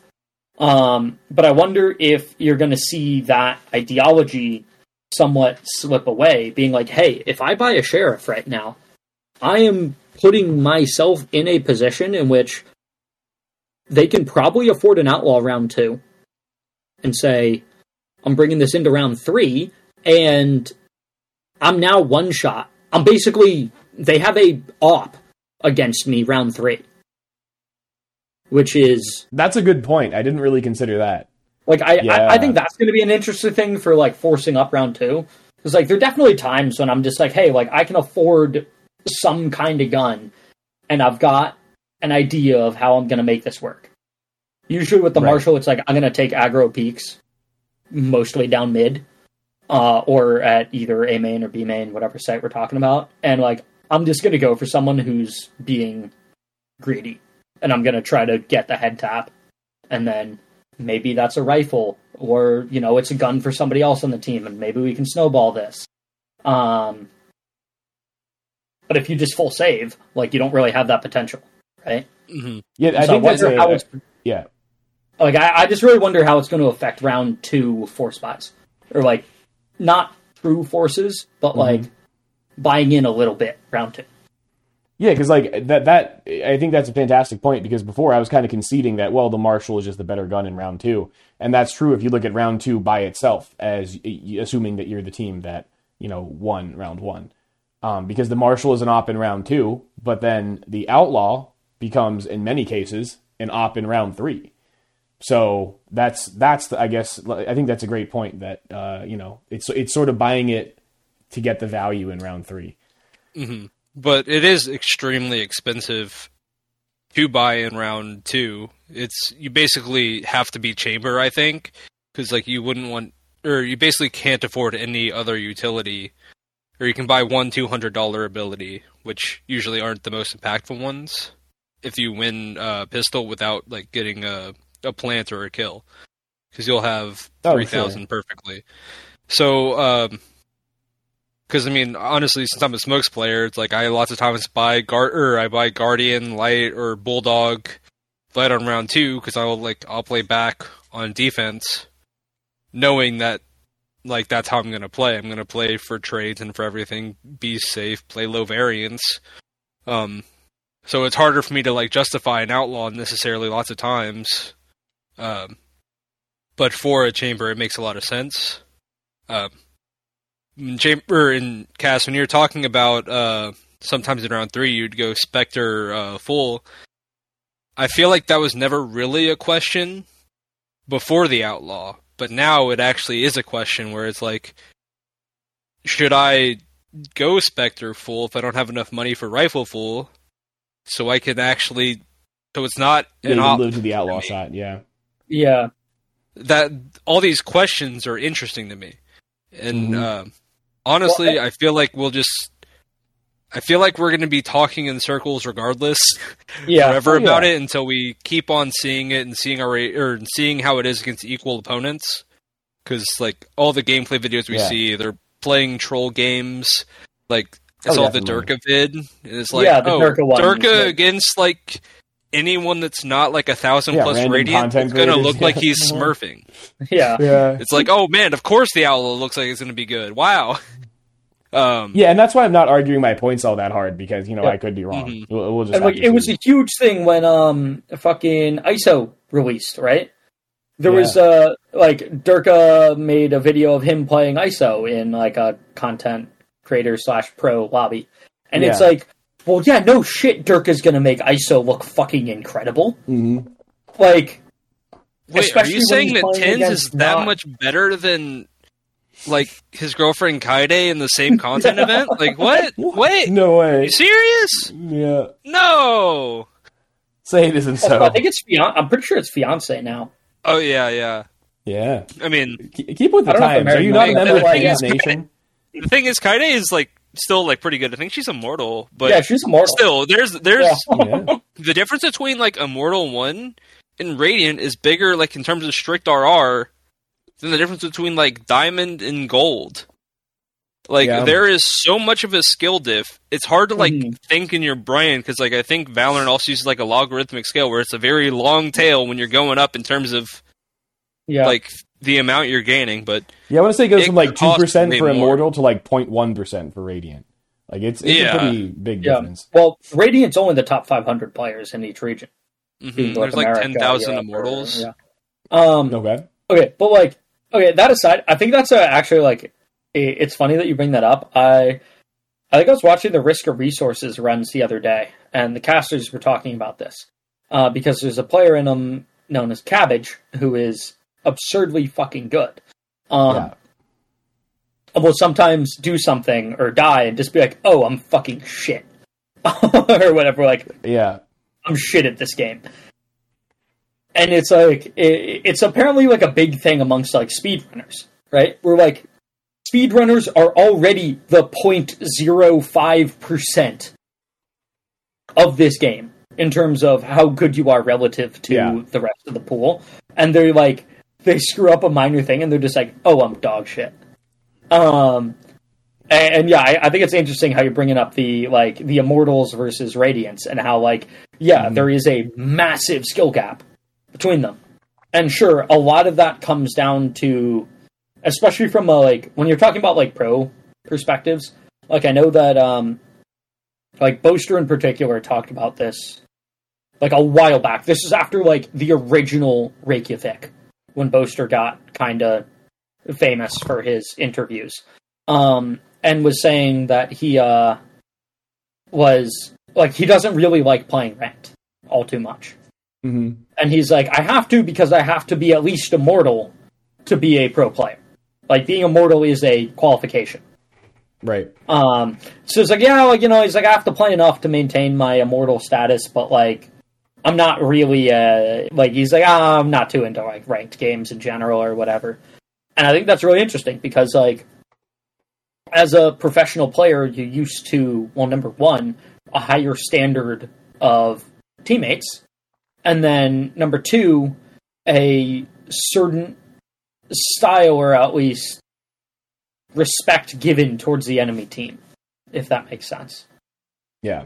Um, which like I, I think is really interesting from that perspective of like I guarantee you there are tons of immortal players who in a pro setting would be better than a good number of radiant players because that's the kind of style of Valorant they're into versus ranked is kind of its its own Yeah. thing. Um, Yeah, now Blate, know- uh, you'll notice I just DM'd you a pop quiz on what Cass has been talking about for the past couple minutes. So uh, Oh, yeah, take a you. crack at that. um, Blate stepped Yeah. away from it. When a Yeah. fucking ring around the rosy went for the, for Yeah. the bathroom break and the beer. but yeah, I know that uh, like TenZ is also there's a super famous clip of TenZ playing a um a, a game on Jett, and I want to say it was on Ascent, but like It was. I'm not sure exactly. I know what you're talking about. Uh, and he was just like he was trying to do something and it wasn't working, and he's like, "Oh yeah, that's right, I'm playing ranked," and just pops dash, double updrafts, dashes in, knife kill, turns around, knife kill, dashes forward again, knife kill. Like, um, he, he's just like, "Oh yeah, sorry, I, I forgot I'm playing ranked for a second here. I don't need to turn my brain on and think about what I should be doing."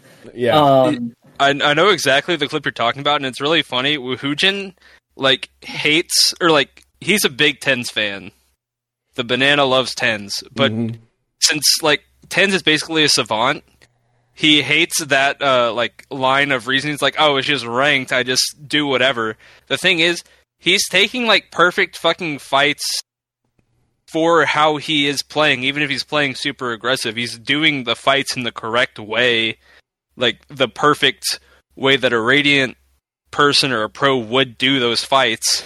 So it's like right. yeah, they're stupid because the people don't know how to counter them, but they're still playing it perfectly, and that's why TenZ's getting is getting so many results.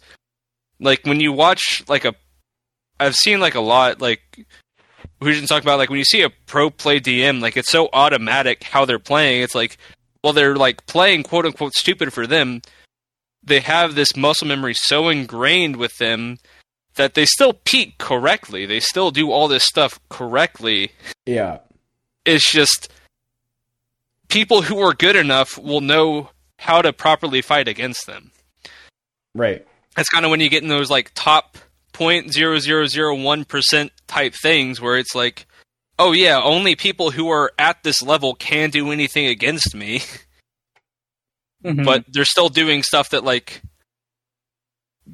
people who aren't at that level, the top one percent, the top 0.5 percent, can't deal with. Yeah. which is interesting. Uh, since you brought up Woohoojin, I it was funny. I saw this. Well, funny isn't necessarily the right word, but I saw this video the other day about him talking about how like this.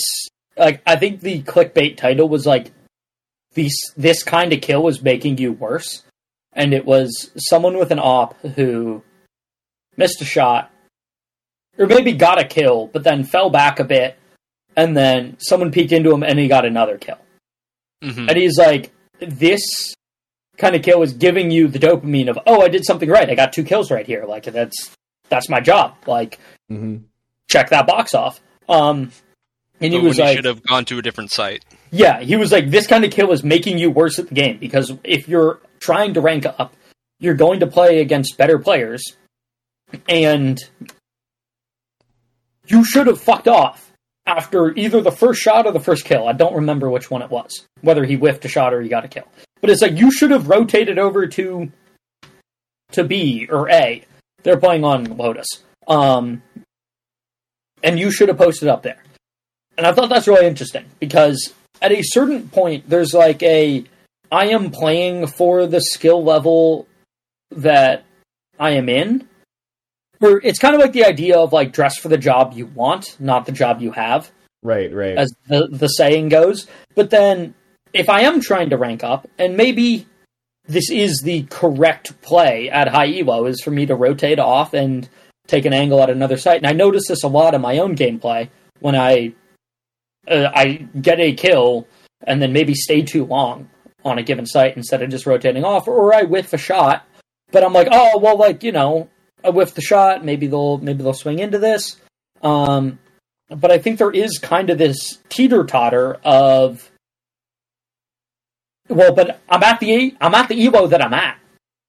right. Like maybe I will win more games if I fucking stay here because some idiot's going to swing into me and I'm going to get a kill. Or is it just better for me to rotate off? Like I'm wondering if he's putting the the carriage before the horse in terms of like, yeah, maybe you're right. Maybe I should you have British or something? the carriage? Um, that's another Cart. saying. no, the cart- cart before the horse. Wow, mother, the same shit. Fuck off. No, I'm not uh, British. what I will say about that when it comes to uh, like this type of thing, I think you still try to play fundamentally correctly because, like, if you're playing correctly, like even though it might not win you that round, it's still going to win you more rounds in general. Maybe. Uh, But I'm not sure if it will. that's the argument I'm Okay, trying to make. maybe not necessarily, maybe. but I think if you're playing like, well, the thing is, think about it this way: like, I think, okay, say Alex, he's Diamond Reyna main, Yeah. or like I'm Diamond too. Um, like if I played stupid in silver lobbies, I might have more pop off moments. hmm If I played stupid down to a silver's level, No, no, no. But if you play, if you play the way that you're, or whatever ideal is in diamond, right, or even in immortal or ascendant or whatever rank we're talking about, right? We're just not talking about high immortal slash radiant, right? Like high immortal slash radiant is what you, in theory, are trying to play at. If if your goal is to climb the ranks and get better at the game, right? But Mhm. We're saying if you're in diamond right now, and people in diamond repeat shit stupidly. Well, if I'm trying to rank up, may- maybe I should stay there and wait for the repeat. You know? Because theoretically, if you're thinking Because- about this like critically, you could always train yourself to switch as you rank up. If you could, co- if you could consciously say, "I am going to stay here because this is diamond," and then when you rank up to immortal, be like, "It's time to change how I think about things. It's time to rotate more." That's then the best of both worlds. I, I'm pretty sure Woohoojin does keep this in mind when he talks about it because, like, it is interesting when he talks about, uh, like, I don't know how much you guys do watch him. I'm pretty, I'm pretty banana pilled, honestly, at this Oh, point. I, Uh, I just see clips here and there, and I usually Yeah. I do exactly what he tells you not to do, which is watch the first thirty seconds of his video and then not watch the rest of it. um, uh, but uh, Yeah. yeah, I, I'm I'm huge pilled. Um, but he does teach to the level that you are at. Like, I think it might have been in a Mortal VOD where he's talking about this. hmm. And the thing Oh, is, okay. lots of times he does talk about, or maybe in a Ascendant VOD, where it's like he's talking about the next step up where he's trying to get to, which you'll kind of have to learn in general. Yeah, Um, but like I've heard him multiple times talk about, he's like, okay, like if you were in this elo, I would say this is a great play for you to do. Like it's what you should be doing at these lower ranks, but that's not going to take you to the next level. Right. So it's all like the thing about Valorant that's so interesting is like it's such a contextual game, and people like to try to flowchart it, but it doesn't work like that Yeah. necessarily. Um, I feel like this is a topic for a different podcast because we have more stuff to go to. we do, we do. We've gone to, down the fucking rabbit hole, but uh, that's kind of par for the course. Well, yeah, that, that's Yeah. why we bring yeah, that's why we bring Blate on this podcast to keep us on track. Yeah, Yeah, actually- Hunter and I definitely I'm the do not taskmaster. Yeah. Yeah. Well, yeah, we're just guys. we just spent 40 Yeah. minutes doing randomness, so you know. Oh yeah. Uh, Do you guys okay, mind if I say well, one it last would thing have been about 55 the? with Chase.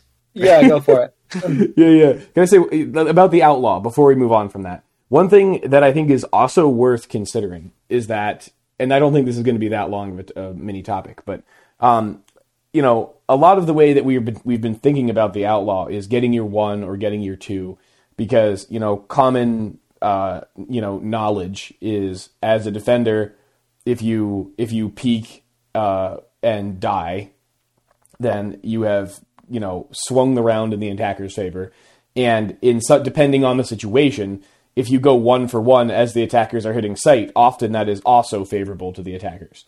And there are obviously situations where that will be true as well. Um, you know, if you have the outlaw in hand.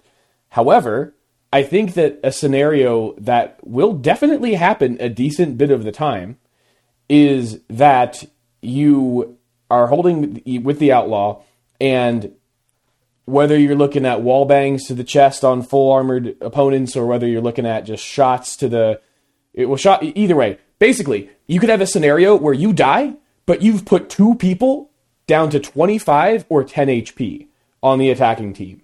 And that is you know the only other gun that does a similar thing of taking a huge chunk right away but then not killing is the marshal. And that's even a that's even a you know a bigger step beyond that.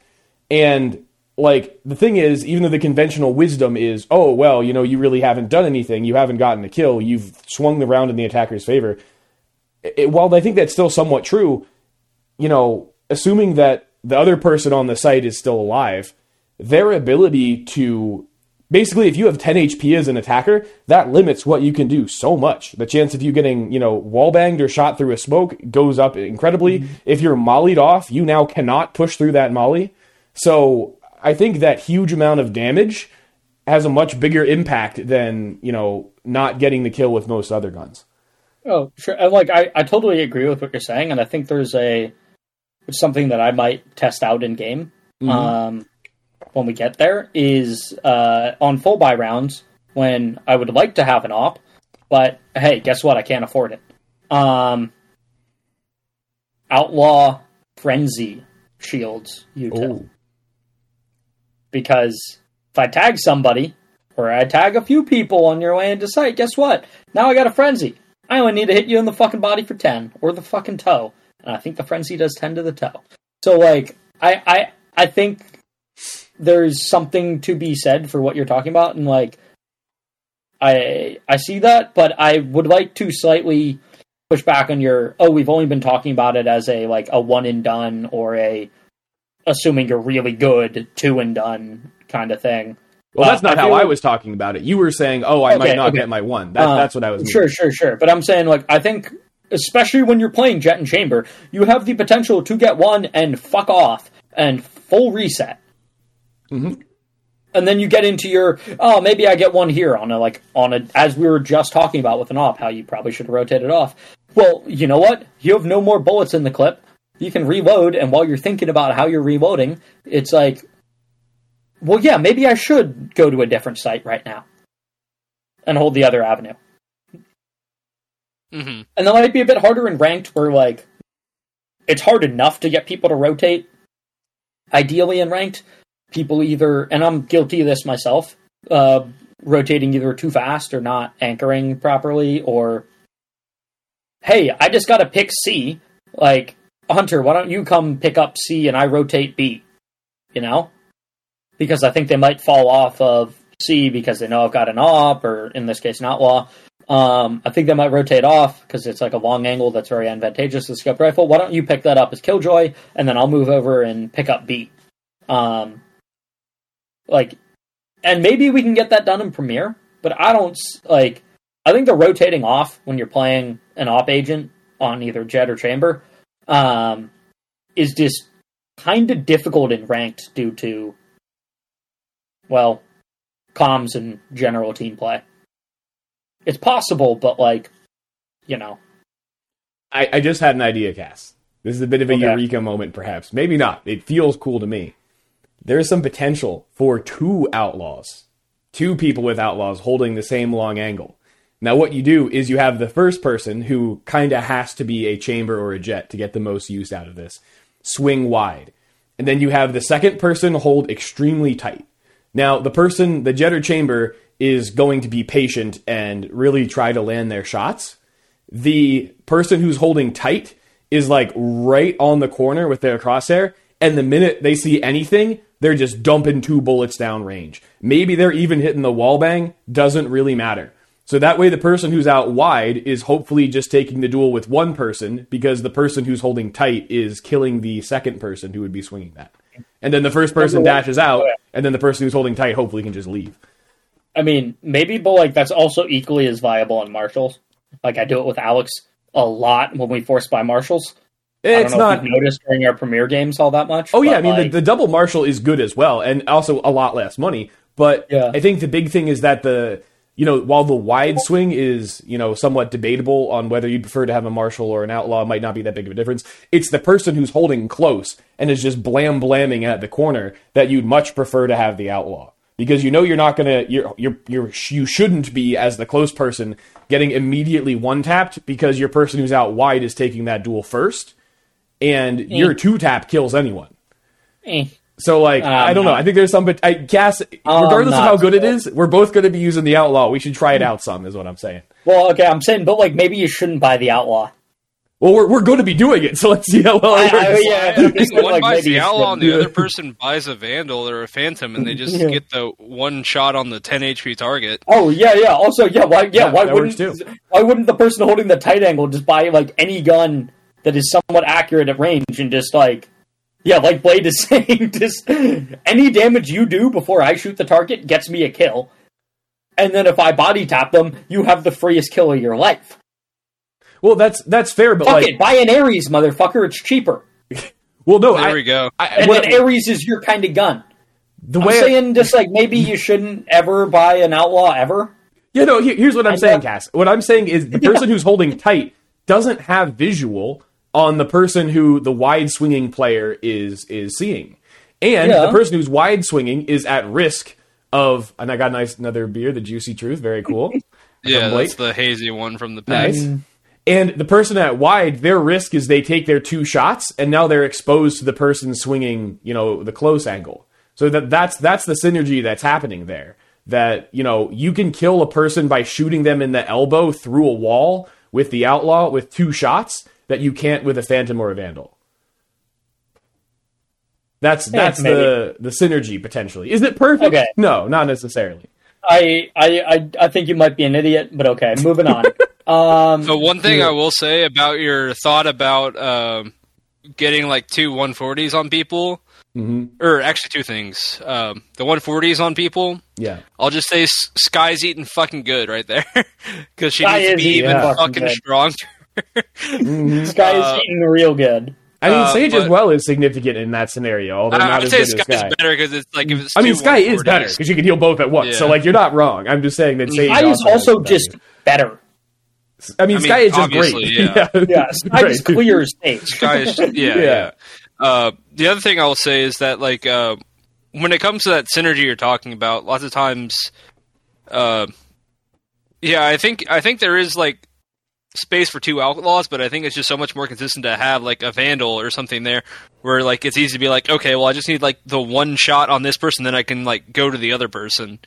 Um, and also uh, when it comes to like the Jetts and the chambers of the world, I feel like if I'm playing chamber, like I will just double tap and then TP away. I'll never like try to save my shots. I just Oh yeah, no, you no, want to be yeah. as fast ball as you just like pop pop go out as fast Mhm. as possible because it's like I want to minimize whatever chance I do have of being traded. Like exactly like Yeah, an sure. op, it, Mhm. it's basically the same thing as an op where you're like, okay, Yeah. yeah, I take my one shot and go out versus I take my two. So yeah, yeah I, I'm just talking about. I was talking about like a very small change in mentality. I wasn't suggesting you do something fundamentally different than when you're opping. It's just Mm. that like my idea is there's still a, there's still a difference in brain processing time between I see the outline of the person and my crosshair is on target versus I see something happening on my screen. I just pull trigger twice. And that's what I'm saying Yeah. the person who's holding close should do. Because you like because the idea is you're pointing at the right of the corner, you might be wall banging someone you don't even see yet. Um, yeah, that's uh, fair. Yeah. That's that's sort of my idea with that. Yeah, It's, it's all it's so contextual. Yeah, But okay, uh, so moving on. Yeah, yeah. Okay, we got some deadlock after an changes. hour and a half, you know, We got no some. big deal. We got some pseudo confirmed deadlock changes in yeah. this thing. Uh, number one, They're in the PBE, Her- so yeah, pretty close to confirmed.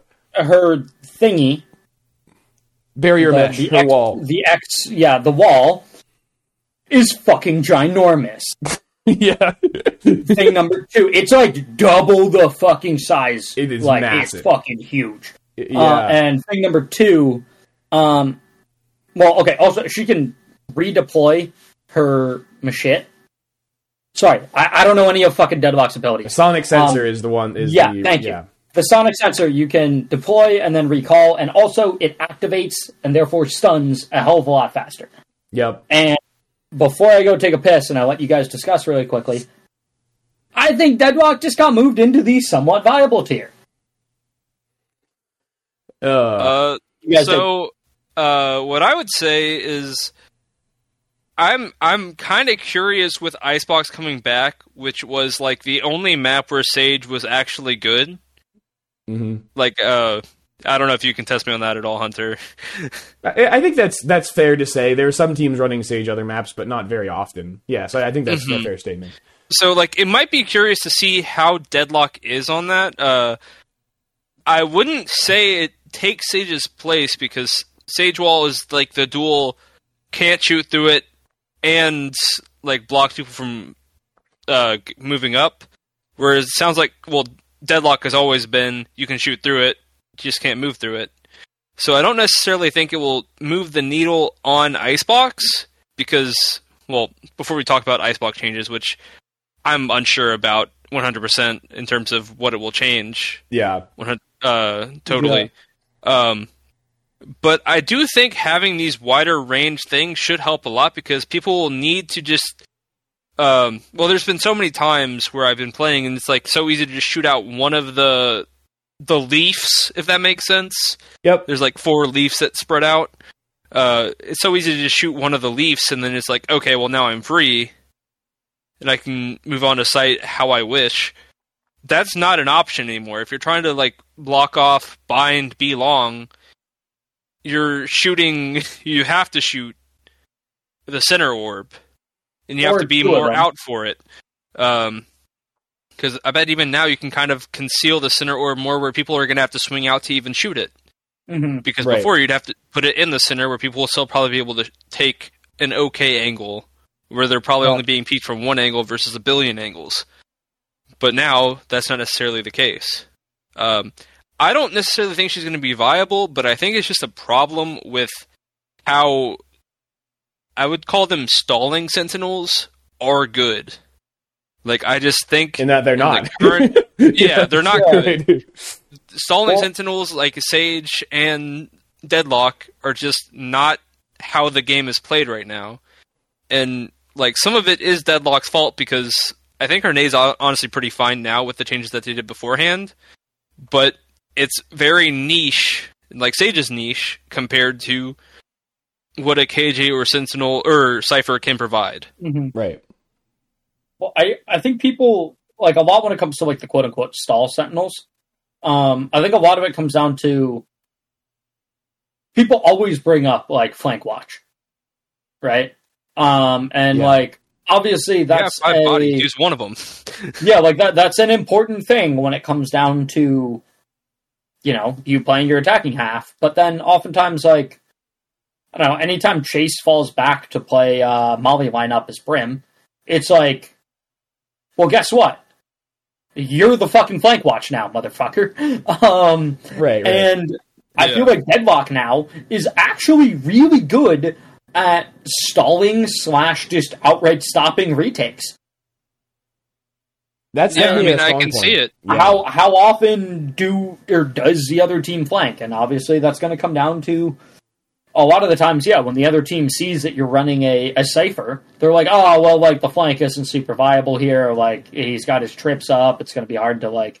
Am I going to be able to break that and then stall enough time for my team to create pressure such that like no one's watching it, or is my team going to get enough kills that whoever is watching flank can no longer only worry about flank and like things like that? But like, I I think there is something to be said now about the fact that I think a lot of Deadlock's utility is really really fucking good at stalling retakes.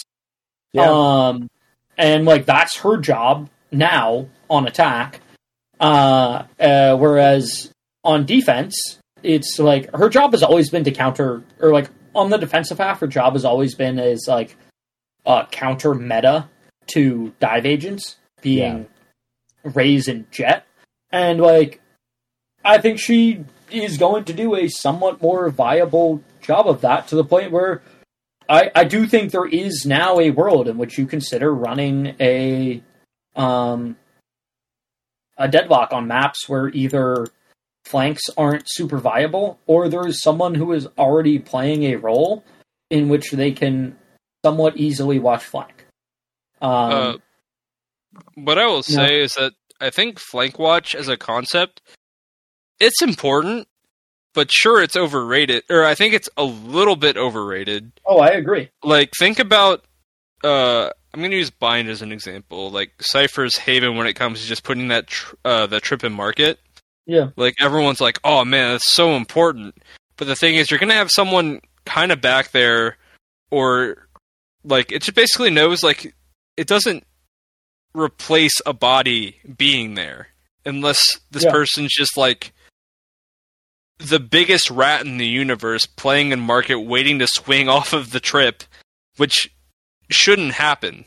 Also, That's not at that how they point, should you be. have a body there anyway. Yeah, exactly. Yeah. Like you're going to have a body there regardless to actually have 100% value on the flank watch Mm-hmm. because a flank watch where you don't require a body is fucking completely broken. Like if you don't need to be there to kill them to neutralize it, yeah, it'd be broken. So like flank watch is definitely important, but I think it's just kind of like a, a band aid for not playing Yeah, the it- game but it- correctly. but it gives you info, right? And like it's just like early warning on it. Yeah, it's an early warning, and like bind as Cypher. I fucking hate Yeah. putting my trips, or like double trips to like cover the full flank, which like, because first of all, it's very rarely that people ever hit them or break them to begin with, and then on top of that, like especially when we're hitting B site, and I put up my my trips to watch flank, it's like half the time they fucking come through the TP anyway. I mean, And that's then we fucking know that they're a there. thing of flank watch. Yeah, Yeah, it's like half the time they come through the TP and we fucking know they're there. I'm like, all right, cool. Hookah is now not Safe. safe. Um, and like that's exactly what my trip was going to tell me because no one's fucking back there to like claim a kill off that. It's like, oh yeah, hookah's not safe anymore, which admittedly can be very fucking nice if the other team's flanking a lot. It's like, hey, but like it, it's kind of a like a catch twenty two. Like if you have a flank watching agent, they're not going to flank as much Yeah, and therefore you're not going to notice the effect of your flank watching you too. Yeah, One thing I thought- would say, uh, flank watch is kind of like a an early warning system to tell you that oh yeah, you need to watch the flank more. Yeah, because I could. There's so many times where it's like if I'm not having a flank watch on my team and you get punished, like you won't get punished the first time because of the flank watch because you have the Cypher or the KJ. Um, so it's like maybe it kind of counters the first round, but after that, you know that they'll like to flank. Yeah, I think the thing Kinda, that I, I I have a, a counterpoint to that, which is that I, I agree that flank watch at times might be overrated, and that perhaps a good you know uh, uh, area denial sentinel could be a reasonable option. However, I do think you're underestimating the value of flank watch, like in particular in the situation of Haven that you're discussing, because Or bind. yeah, well, but- well, I actually I think bind is because of the teleporter. It's in it's in a it's in a bit of a unique situation where it's kind of Yeah, tough, sure. especially as Cypher, for you to get a trip that is simultaneously early warning and also is covering you know both the short and TP avenues. Uh, in fact, it can't really be done. You kind of have to choose one or the other. Um, so I'm thinking more about the Haven case of uh, attacking A site. Um, that you know the the idea that well you don't need the flank watch because someone is there is sort of assuming that person will be in lobby whenever the flank comes through. And while that's a best case scenario where you know they're your smoke character, they're your brim, they sit there, they throw down smokes, and then they're in position for Molly. Like there are plenty of times where you would love for the brim to be able to push up with the team to help with the hit, to trade people out in sewers or long, and then go back to that position after site is getting safely planted, uh, after spike is getting safely planted. Because if it turns out there were three players on A because they anticipated an A hit, and your brim is chilling in lobby the whole round, now you're in a 4v3 taking site, which is not super favorable to the attackers. So I think that the, having the flank watch there allows you to, you know, at certain times in the round, depending on how the round plays out, not have a body there and not get screwed by someone coming through when you don't Oh. expect it. Now, I heard none of Hunter's argument because I was grabbing myself another drink, but I fully agree with everything that he just said. Oh, thank, Um, thank you. Which yeah. is very rare, and also, like, well, I just caught the very trail end of it, and, like, yeah, I would rather spend the $200 as Cypher to put a trip up on flank and it never get fucking used and know, hey, all five of us can be worried about CT slash heaven. right, right. We can all I be mean, staring that down is the single. that is a benefit. Yeah, that is Uh, 200 credits well fucking spent. Yeah, I now, I think what I was saying earlier is that like I think I'm not denying that ab- ability. I'm just saying in terms of once that trip gets like used once, now you're constantly going to be kind of a little bit worried about it in terms of how often are they going to be there, and plus Plus, you kind of need to be in position to be there as well, and plus you don't know about other characters such as like an Omen or uh, a Jett who can updraft past it, whatever. Yeah. But knowing that it's been tripped once, it's just kind of like a oh, they actually will flank me. Wow, they're playing correct. No, but also that's just like a. But I don't have to. Like again, barring the Omen TP and Jett shenanigans, um, or whatever agents have other shenanigans to get past that. Um, Most of those Okay, shenanigans, number one- shenanigans have an audio cue, so theoretically, yeah, yeah. Number one, shenanigans have an audio Yeah. cue usually.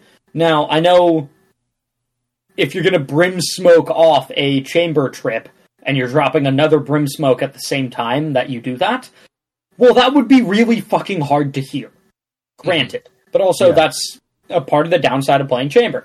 Um, With the, like a with the A, with the A uh, example on Haven, yeah, that's more where I was thinking like audio cues don't matter as much because the person who's watching flank is going to be playing long for lobby. yeah, Uh, but yeah, I mean, there's definitely value in flank watch. I'm not denying it, and I Mhm. don't want people Yeah. to assume that I'm just being like flank watch is worthless. That's that's not what I'm saying. It's just I think Mhm. lots of times it can be overrated in terms of what it provides to the team. Yep. Um, but I do think having that little bit of extra when it comes to attack sentinels. Well, I mean, like sentinels on attack usually aren't that great, anyways. So that's usually better than nothing. Yo, and I, I, I fully agree with you. Like, I, Yeah. I fully agree that, at, and especially given the fact that I've played a lot of fucking Cypher this last act. Yeah, fucking That- nerd. Yeah, I know, right? Uh, dude, I've got so many one ways now that I never get to fucking use because my team just kills everyone before I get to use my one ways for plant on Oh attack. man, I'm just Oh, winning dude, all these like, what rounds of Valorant. Oh, Stop dude, it. I know. Yeah. it's so funny. I've got like actually fucking goaded one ways for post plants on on Breeze, and I like never get to use them. Um, but okay. At any rate, all of that aside, I think it does come down to a bit of a chicken and the egg kind of situation. Are they not flanking as much because I'm playing Cipher? And versus, well, if I was playing Deadlock instead, assuming I am equally good at Deadlock, which is not a fair assumption at all. But like, let's just make that one. You're Um, just to go to deadlock. I already know. Come on. it's just like, well, John Gare is Maybe- 3.0. maybe they would flank a hell of a lot more if I was playing Deadlock instead of whatever, or like say fuck it, I say screw team comp and just go Jett, and we're running fucking triple duelist. Well, maybe they would flank a hell of a lot more because I recognize that we don't have a sentinel. Um, and you know what? There's always going to be that aspect in play, and maybe they will flank, maybe they won't. Who the fuck knows? But all of that aside, I think that on attack, Deadlock now serves a viable purpose in terms of when we do take site, which a sentinel is never going to be the person, or well, let me reiterate: a sentinel should never be the person that gets you site in the first place. Right. So you're relying on your team for that, regardless. Deadlock now does a very good job of making it just that much harder for the enemy team to do a standard retake. And like, say you're playing a retake C on Haven. Well, that just got a hell of a lot harder, right? Like your mm-hmm. op agent, your Jett was playing C. We forced Jett off the angle using whatever initiator slash duelist utility we had. She fell back to CT. We have C. It just became that much harder for them to retake. And Yeah. we can afford to keep one person. Like, one person can hang long anyway on C because we're probably planting for C long. Um, and so watching flank is like somebody's already kind of doing that. Um, and then on top like of then that, the round like, gets chaotic, and then you can't get back there because you need to support your team. You know, or someone flanks Yeah, really I fast mean- as a neon fucking booking Sure, it. sure, maybe. Like, yeah. Yeah. sure, there are caveats to it, but there are caveats to everything. Mhm. Um, Yeah, I just think that like she now has a place, whereas before she didn't. Uh, and if you've got very, if you're building a team comp, assuming equal skill level, that has a very strong site exec, and you can afford to have somebody generally watching flank, then I think Deadlock is actually very viable now.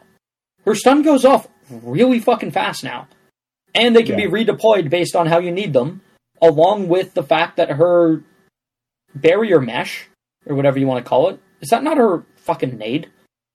no, barrier mesh is definitely her her wall. Okay, sure. Her wall is fucking giga huge. Yeah, yeah, like it's, not insane. like that can block off a lot of fucking space now. Like it, What I would unlike a say- sage. Yeah, Gravinet is her nade. Okay. Like, unlike Sage that can only, like, block off one given angle, this can now block off a fuck ton of shit. And also span a much larger gap than Sage Wall can.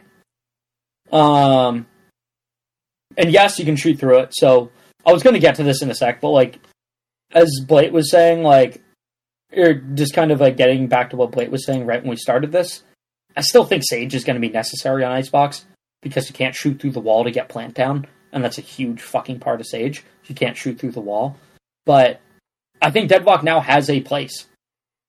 Yeah, I, I will say I'm not sure if I agree with you, Cass, of. but I'll say one thing to kind of support what you're saying, which is that due to people not playing Deadlock, I think that there is a one very strong thing that's going to be incredibly obvious, and we're going to see a lot if Deadlock is played more, and that is a sonic sensor, like pointing right at the bomb when you're uh, when you've planted the bomb, because that completely negates any of the problems with it as a flank watch tool, where you have to make noise to defuse the bomb.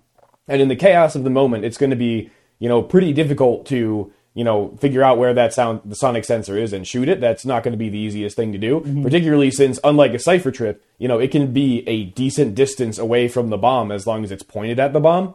And the fact that, you know, you tap spike and then you get concussed, you know, I would say that's the best piece of anti, uh, of spike, uh, defuse denial that a Sentinel has aside from KJ's mollies, Yeah. Um, which is pretty what nice. I was gonna what I was gonna say is like I I agree that she's gonna be strong in post plants, uh, which I think that's never been contested. I think what Riot's doing is more um just like turning up her post plant ability and her whatever ability to like eleven, like what she does have, versus other characters are way more versatile because like i think she was good in the post plant beforehand like she wasn't she wasn't or she was good but she wasn't spectacular now i think she might be in the spectacular at post plant tier like they're just kind of like making what she's good at even better versus making her more versatile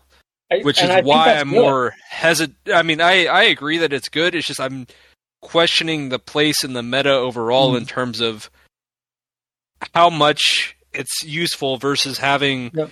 a flank watch, which I'm not saying is like the greatest thing in the world. Obviously, Mhm. don't want to sound hypocritical, uh, but it's just now she's before she was a a nine. Now she's like an eleven at that. If that makes sense. Like on a scale of one to ten, she's she's the Yeah, but- goat at post plant. I'm not But sure if she's better than. KJ. We'll, we'll have to see on that. Oh, ooh, ooh. I don't know. I think now she might be.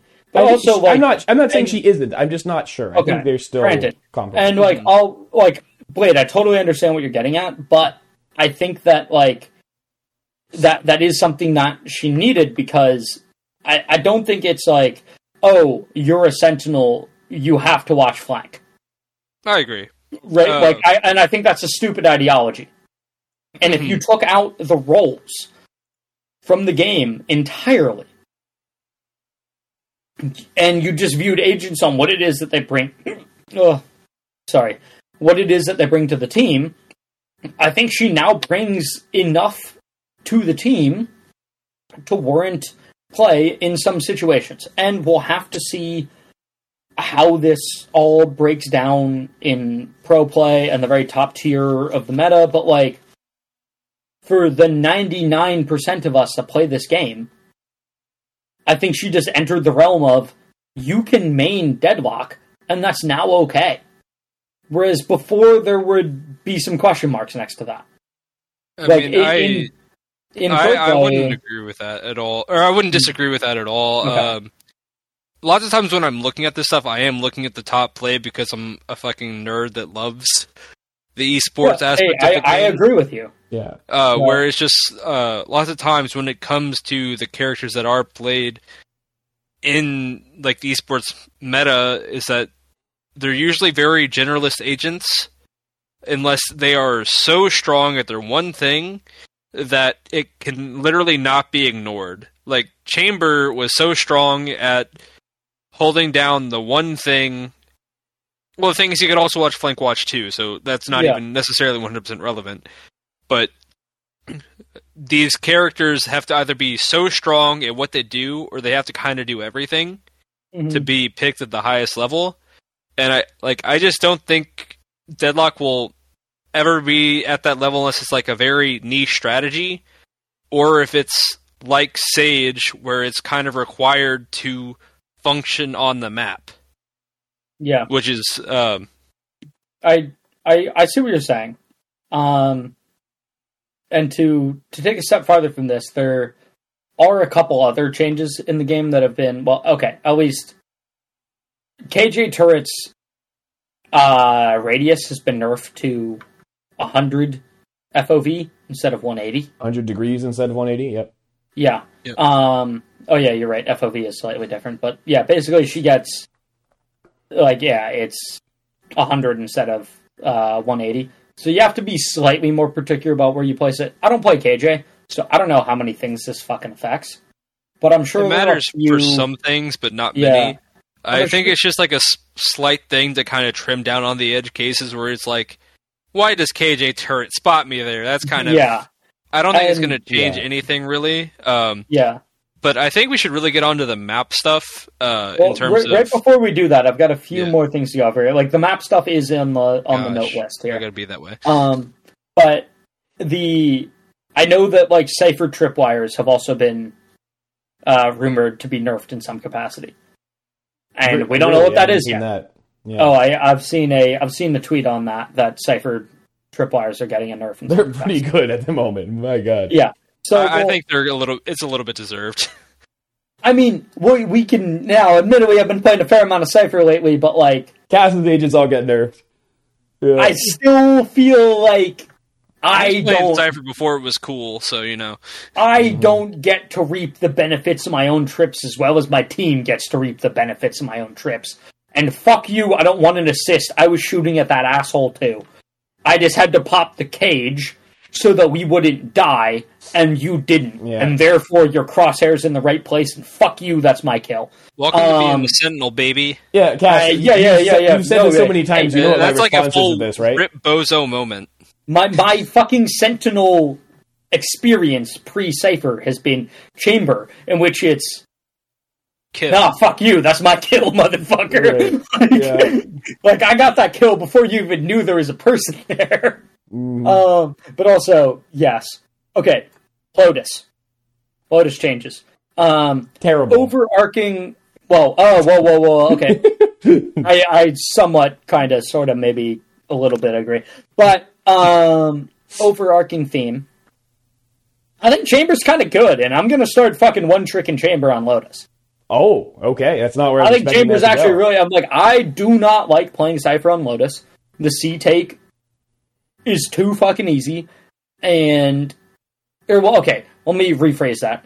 When you're actually fucking hard taking C, Cypher shit does not do enough at the angles Cypher is able to play at due to util coming in that you can effectively hard shut that down.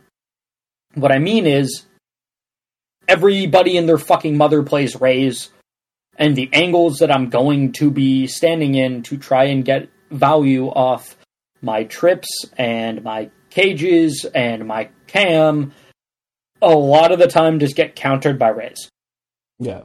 Um, Well, but I mean, Lotus was a KJ map for sure, 100% beforehand. Oh, yeah. anyways, so yeah, but I don't play KJ, so fuck well, KJ. yeah, just Um, Get but also Y- Well, yes, but also chamber. Chamber's back on the menu. Well, yeah, I agree. Yeah. Chamber's gonna be good. Um, they added 50-50s everywhere. Uh, B site has a 50-50 now. C site has a 50-50 now. Outside of breakable in the direction of A, there is um There's like a pseudo 50 50, yeah. well, there's just more cover. Before it was you had to be playing chamber.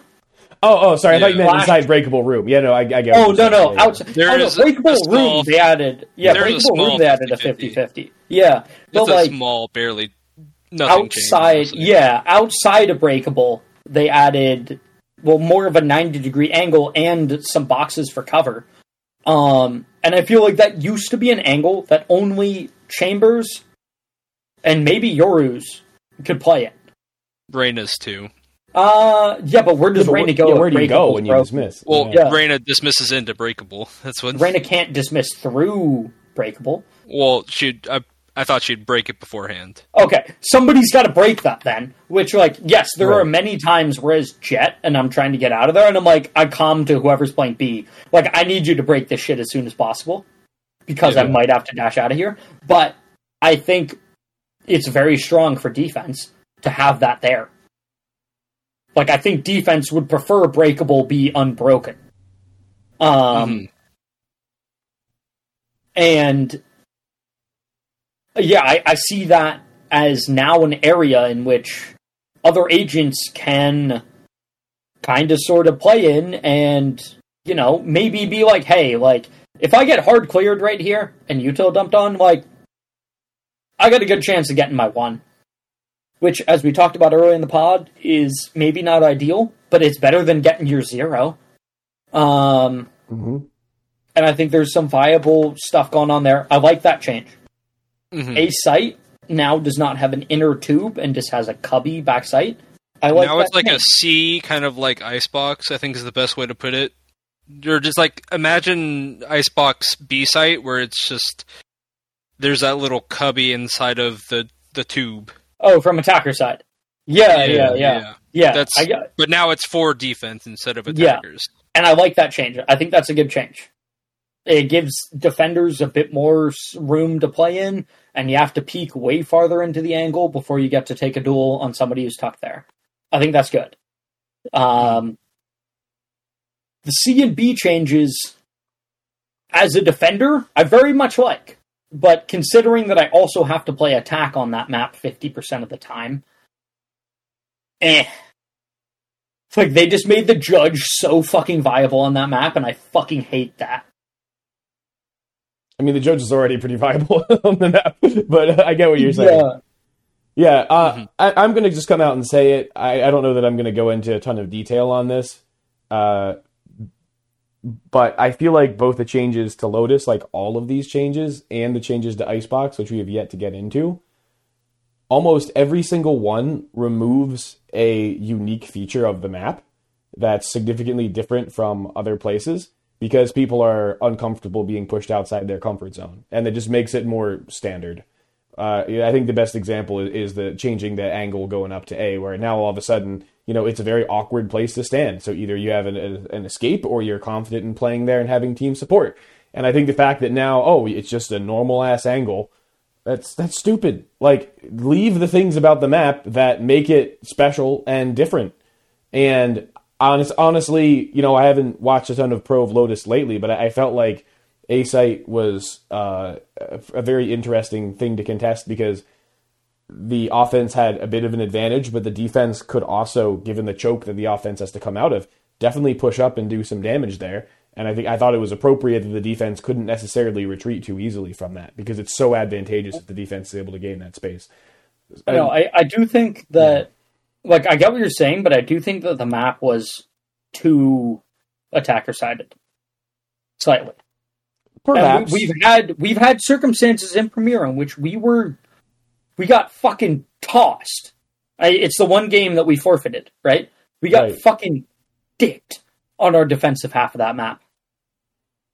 And then we started mounting a comeback and we're like, oh, hey, we don't have time to see this through because we Right. won't get a second game in. And we forfeited that game.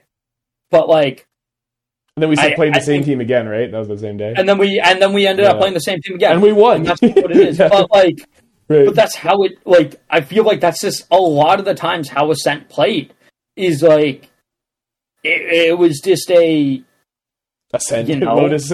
Yeah. sorry Lotus. Yeah, my Mhm. bad. Um, and my tracker doesn't do that justice based on the fact that I've played mostly Cypher on that map. But like, it's a ah. like I, I do think defense was too strong.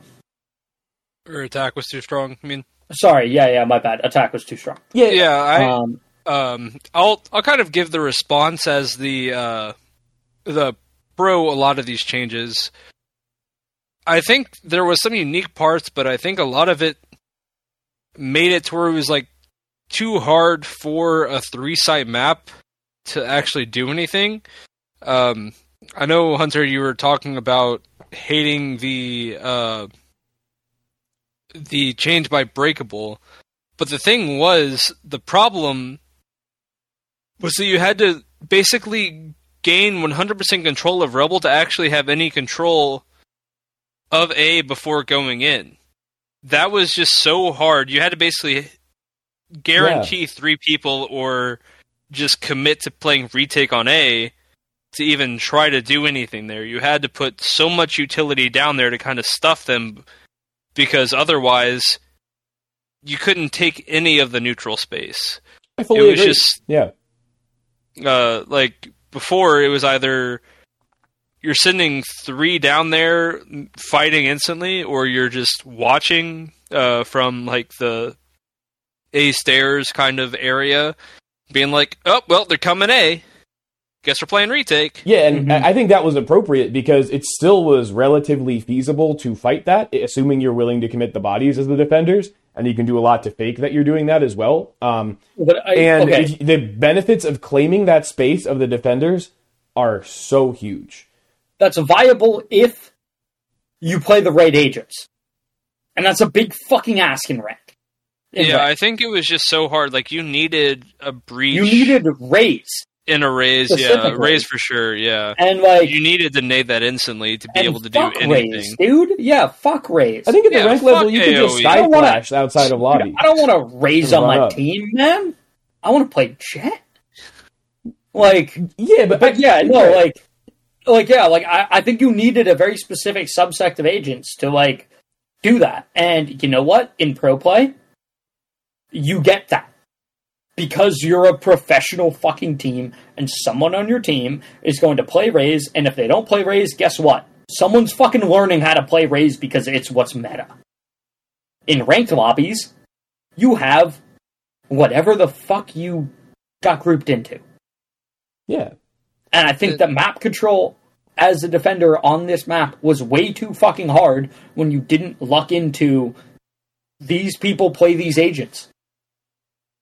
What I will say is kind of interesting. It's like Demon1 was like he doesn't have a problem playing controllers, but he's playing fucking Astra on this map in champs because Jawgemo's the better Raze player because he, they needed him or like Raze is so important on this map, which isn't necessarily a problem in pro play, but I think it's a great thing. Yeah, there there's there's some things, but but if a Raze is always 100% necessary, that's where I can kind of see having the problem. Like I think Sage being 100% necessary on Icebox is like kind of a problem. You want some meta diversity, and uh, I mean, like I know you it's have a problem for problems with Sage to be 100 percent on the one map where she's good. Yeah, I mean, Raze I is don't good, think that's a but it's problem. like No, I do think that's a problem. I do think that's a problem.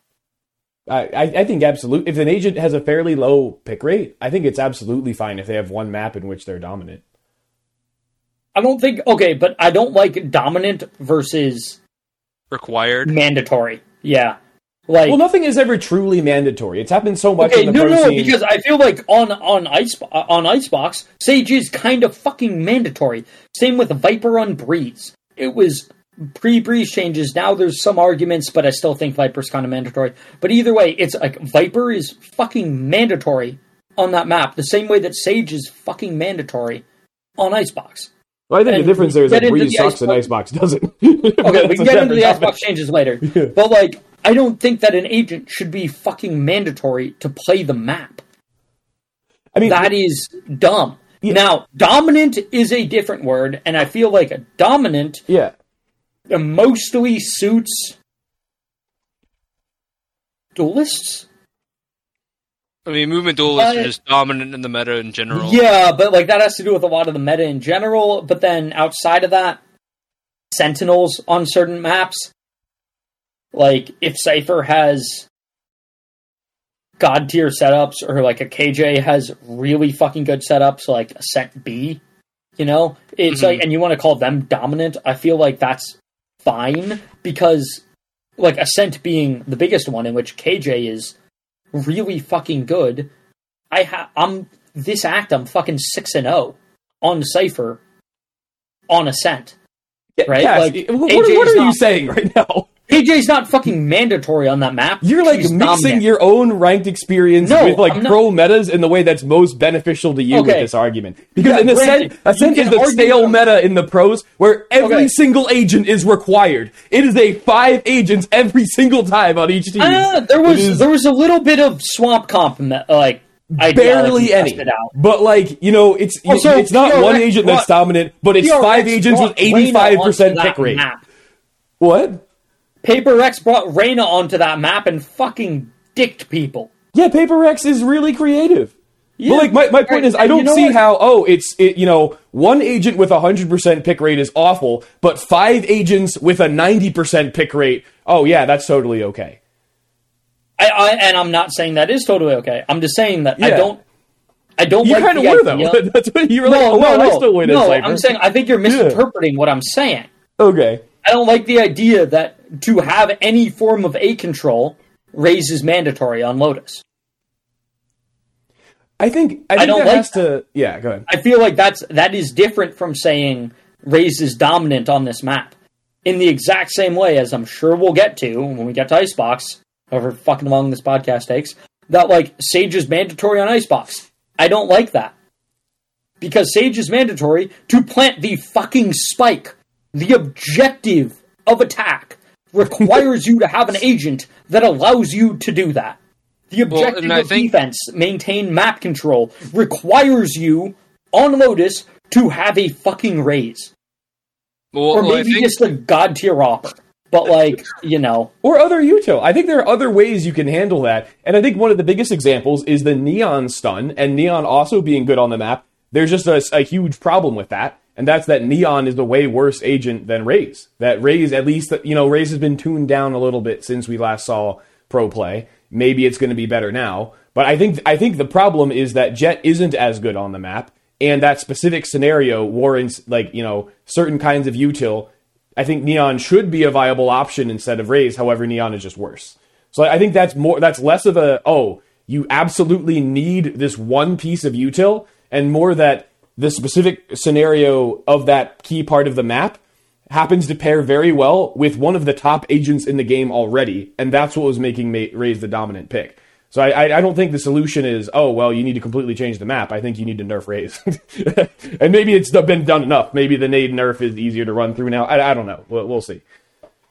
Well, what I was going to say is that um, with Icebox, like we haven't really had a uh, like kind of a Sage comparison type agent before Mm-hmm. Harbor when it came to his Cove, which people were starting to experiment with before uh, Icebox was removed from the map pool.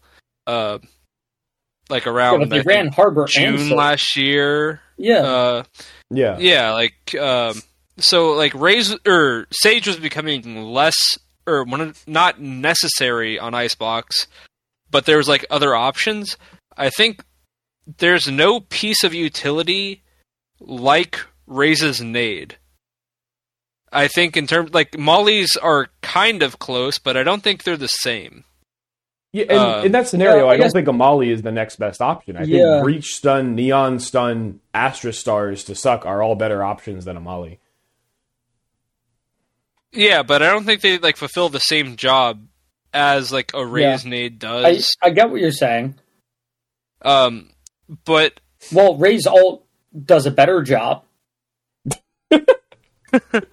Just throwing that out there. I mean, to be fair, you have to take significantly more time to pop Raze's ult and get into position to shoot it to be able to deny that. I space. don't think you do. I think off barrier drop you could double satchel up in the air and just blam. Yeah, I and it think that's significantly more time than throwing a nade would take, thus allowing. No, I'm saying I think, but like, but also the I think the AOE would get you exact same value and just more guaranteed. If I but- cared at all about Raze, I'd lab this out later, but I don't. okay. yeah. Uh, but what I'll say in general is that when it comes to these 50-50s and stuff, like I know you're not as big of a fan on attack, uh, Cass, but Yeah. I think these 50-50s they help Cypher a lot. They help a lot of agents when it comes to just being a little bit more secure in what they were doing. I don't think C site is now is just like Raze 100% necessary, or not Raze, uh, KJ 100% necessary to just have the double Molly C site. Now there's more space to play in C long. Now you have more cover in C long, or not C long, uh, C site. Oh, okay. Uh, you have just like you have more spaces to play as the defender, and more areas where you can contest. Because before, it was, was so thinking- obvious of where you were. You had to be playing in certain spots before, one hundred percent.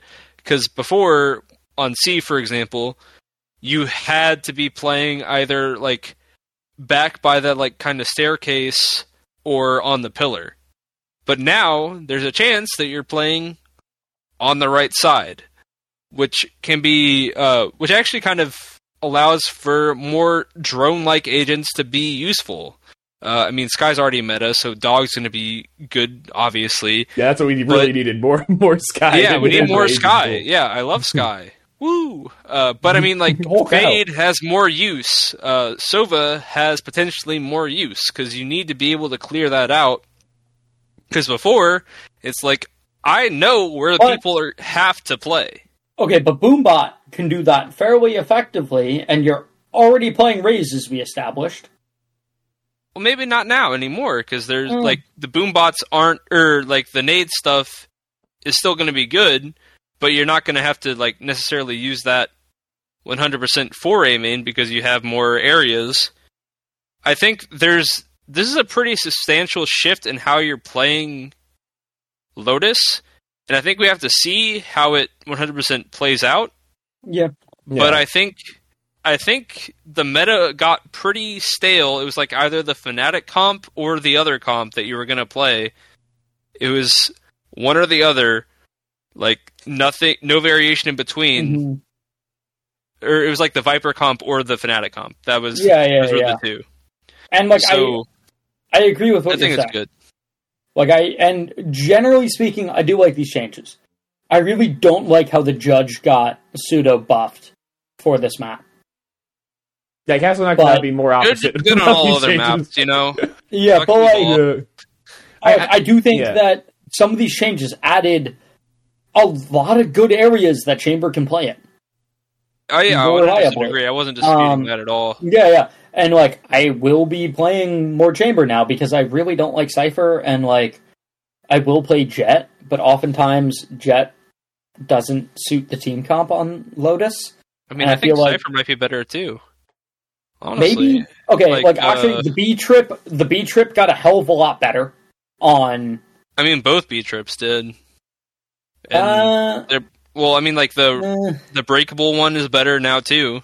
Oh yeah, sure, but that one's like yeah, but I don't get kills off that, so I don't run that. Yeah, true. It's all about Uh, my personal. it's all about impact. my personal Yeah. experience.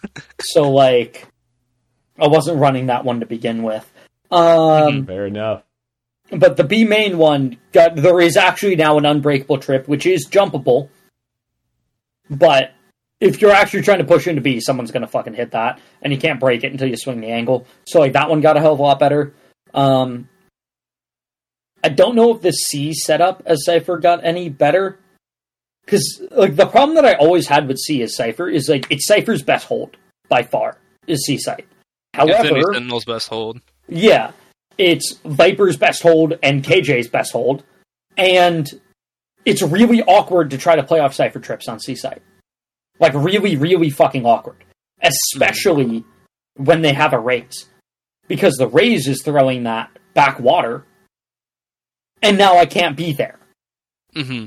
And But all of a sudden, you can be close right. Yes, close now I could be close right. attackers. But if I'm playing close left and close or close right, my trips, or I'm not getting value off my trips. I'm getting value off the fact that my gun is on this angle, which any agent could technically do. But hmm But I mean, I think it's better than like, oh, I need a molly there. yeah, and like Cypher has a really, really fucking strong cam on C site that I'm not even really going to explain where it is because I'm very glad that most people don't know where it is. Because I can get three or four tags around off it, and people still don't know where the fuck it is, and I love that. Oh, on But- Lotus? Yeah, on Lotus. Interesting. There's like Yeah, a really, and really fucking. There's like a really, really fucking good Cypher cam that nobody ever clears. Yeah, DM Um, Cass in the Discord, 500 bucks, and he'll tell you where the cam is. Oh, dude, I'm way cheaper than that. Fucking buy me a beer and I'll tell you where the cam is. But- I was upselling to start, and then that you could give them the deal of a lifetime. He's like, oh, Oh, okay. For Well- you today, you know, 90% off. Yeah, it's like, and it's it, it's rare because oftentimes like really good Cypher cams, I won't dart people because I don't want you to figure out where this cam is. It's like I'd rather just get info and ping. Oh, yeah. Um, and just be like, hey, someone's here, someone's here, someone's here. But like, I'm not gonna, or just try to like random wall bang them off where I know they are instead of tagging them because I don't want them to find out where the cam is. And there's one on Icebox, which I'm sure I'll bring back as Icebox comes back into the meta. That's like, either you know where the Cypher cam is, or you don't, and you're never going to fucking find it as an attacker. Similarly to your Um, one on Sunset as well. The Sunset one is interesting, uh, but yes, it's kind Yeah. of similar to that, but it's stronger on Icebox in terms. Okay, it's less strong in terms of my team being able to capitalize off it, but it's stronger in terms of the info I gain. Um, However, I'm never willing to tag anybody with that cam because I like as soon as I do, you're gonna You have know. a general idea of where it's coming from, and there's only one spot that it realistically could be if you know the general idea where it is. Yeah. Um, Mm. but I think I think we should move on to icebox changes. Yeah, we can move on to Icebox changes here because uh, basically I've got a couple notes in the note tab here, and um, I'm not really going to go through exactly what the Icebox changes are. I can give But- a quick rundown. so Okay, the if you if you got a quick rundown, so I mean, people can look them uh, up. Yeah. yeah, I was going to say you can. Uh, look I mean, up, it, it's, but- it's easy enough. Uh, so if you know that one box you can updraft up on, uh, like defender spawn to kind of peek mid, that's blocked off now, so you can't even peek it from defender spawn wait, sorry, um, do you mean attacker? Or attacker. Yeah, Yeah. attacker. Whoops.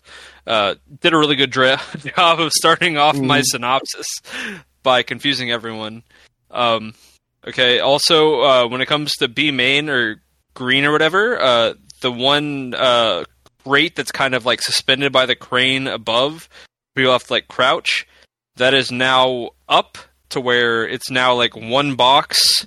Or imagine that that green box isn't even there.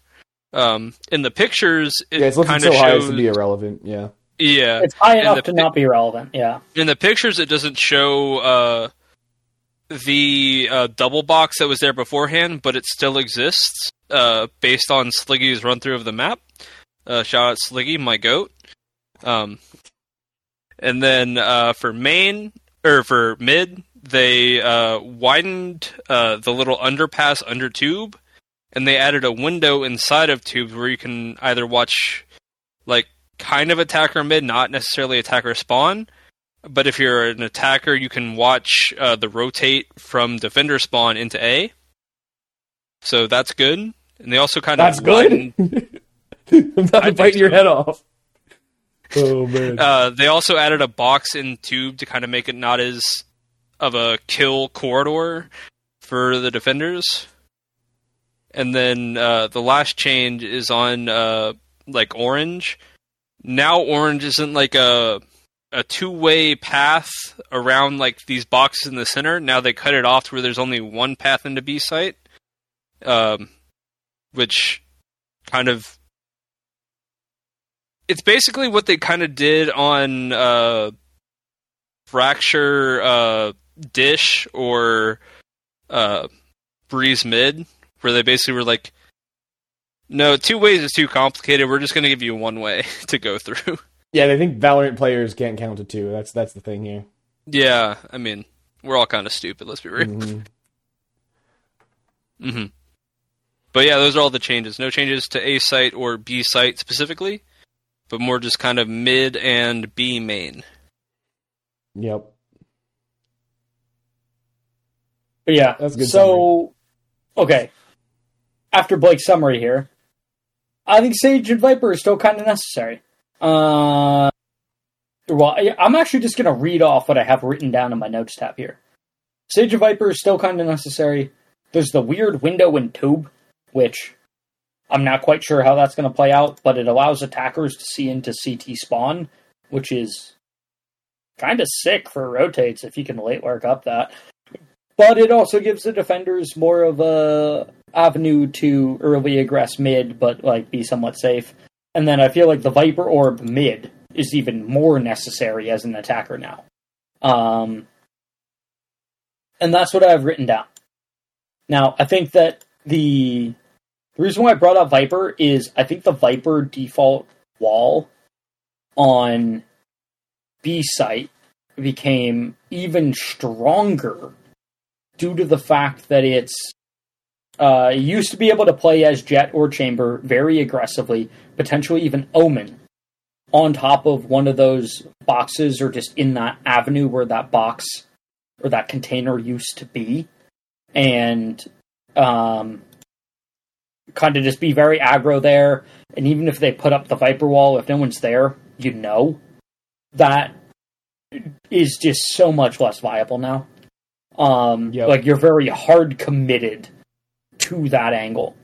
Um, Chamber can potentially drop a TP on the other side of that unplayable area, kind of towards where like B site, cubby plant area is, and then maybe play ahead of the Viper wall. But I think that's pushing it a little bit. I just think that that Viper, like the default Viper wall, just adds so many questions for the defenders that you should still play Viper on that map. I think that's fair. And I feel like that did nothing to change that. I think I agree, but I don't think Viper is 100% necessary anymore with them cutting off uh, Orange to be only one way instead of two.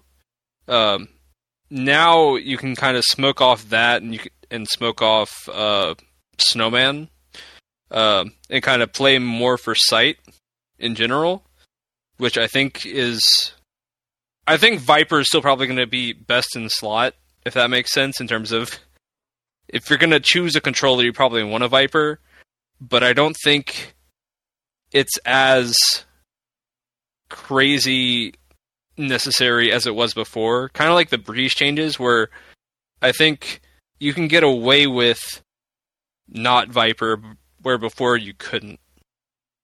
See, I don't know if I agree with that. And like a lot of that might come down to the aspect of thinking about pro play instead of ranked, in which map control and just feigning presence in certain areas is a lot stronger.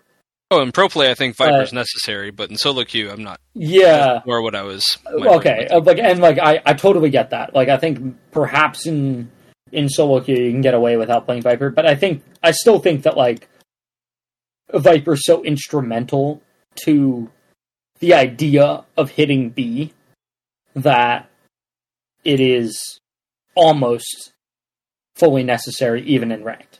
Like sure in ranked you can get away without having a viper. It's not like pre-change breeze in which I'm dodging unless you have a Viper on the team.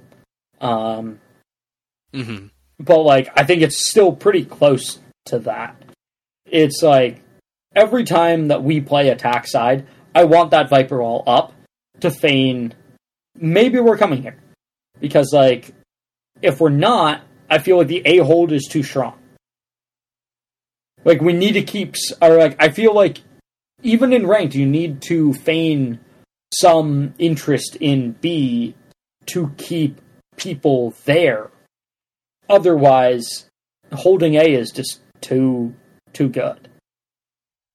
And I feel Yeah. like the biggest problem that Icebox had, which was mid, while it got some changes, I don't think that really did anything. I don't think any of the changes of mid incentivize me or anybody on my team really going into mid. I think Late the orange changes maybe. are big enough to incentivize it. Like imagine you're just going mid and you're smoking off like uh, normal mid and uh, kitchen window, not the, not the tube one to be clear. Uh, Yeah. but now like going under tube is a perfectly viable option as a way to get through it. Because before with that like ring around the rosy ass orange as it was beforehand, like where are you looking when you're going under tube? You're you're just like asking to die going under tube. Now I don't I think still that's think necessarily where the case. Where is the KJ plant? Well, is KJ still good on the map? The thing is, we don't know. It's I feel like well, okay, but like Cypher sure as fuck isn't good on the map. I Chamber is I'm not 100 percent sure. Cypher's arguable. bad on the map now because the thing I is, we never played Cypher without the Well- extended Twitch or trip range. No, no, Cypher had his extended trip range on that map. He didn't have any other changes. But he had the extended trip. Also, none of the meta trips is Cypher. You would even care about the extended range from default, I think. I'm trying to think of like what you played as Cypher. And I don't think I really played Cypher. Oh no, I definitely did not play Cypher before extended trip. Like extended trip was a thing when I first started playing Cypher and I played Cypher on Icebox because I had to for the challenge. And I can tell you, there wasn't a lot of good shit as Cypher on that map. hmm He had his cam on B site, and the B site cam is kind of goaded. But like outside of that, the rest of his util didn't do dick. Um, and so by default of it not being a Cypher map, unless the meta dramatically fucking changes, it's still a KJ map. I don't think Sentinel is like that necessary on or like I think the one necessary is uh Sage. Before Yeah. like I think KJ was just being played because KJ was just so much better than Cypher. Not Sure. necessarily because Oh yeah, I look. I I don't think that's the Sentinel necessary map outside of Sage. Like I think you Mhm. can play Sage Viper, KO, Sova maybe, or Fade, Skye, any fucking duelist you want if you even need a duelist. Like yeah, like I, I don't think it, I don't think Sentinel is necessarily necessary on this map. Mhm. I didn't oh, agree with I, I, that. Yeah. I do think Sentinel is really strong on this map in terms of because Do you? like holding.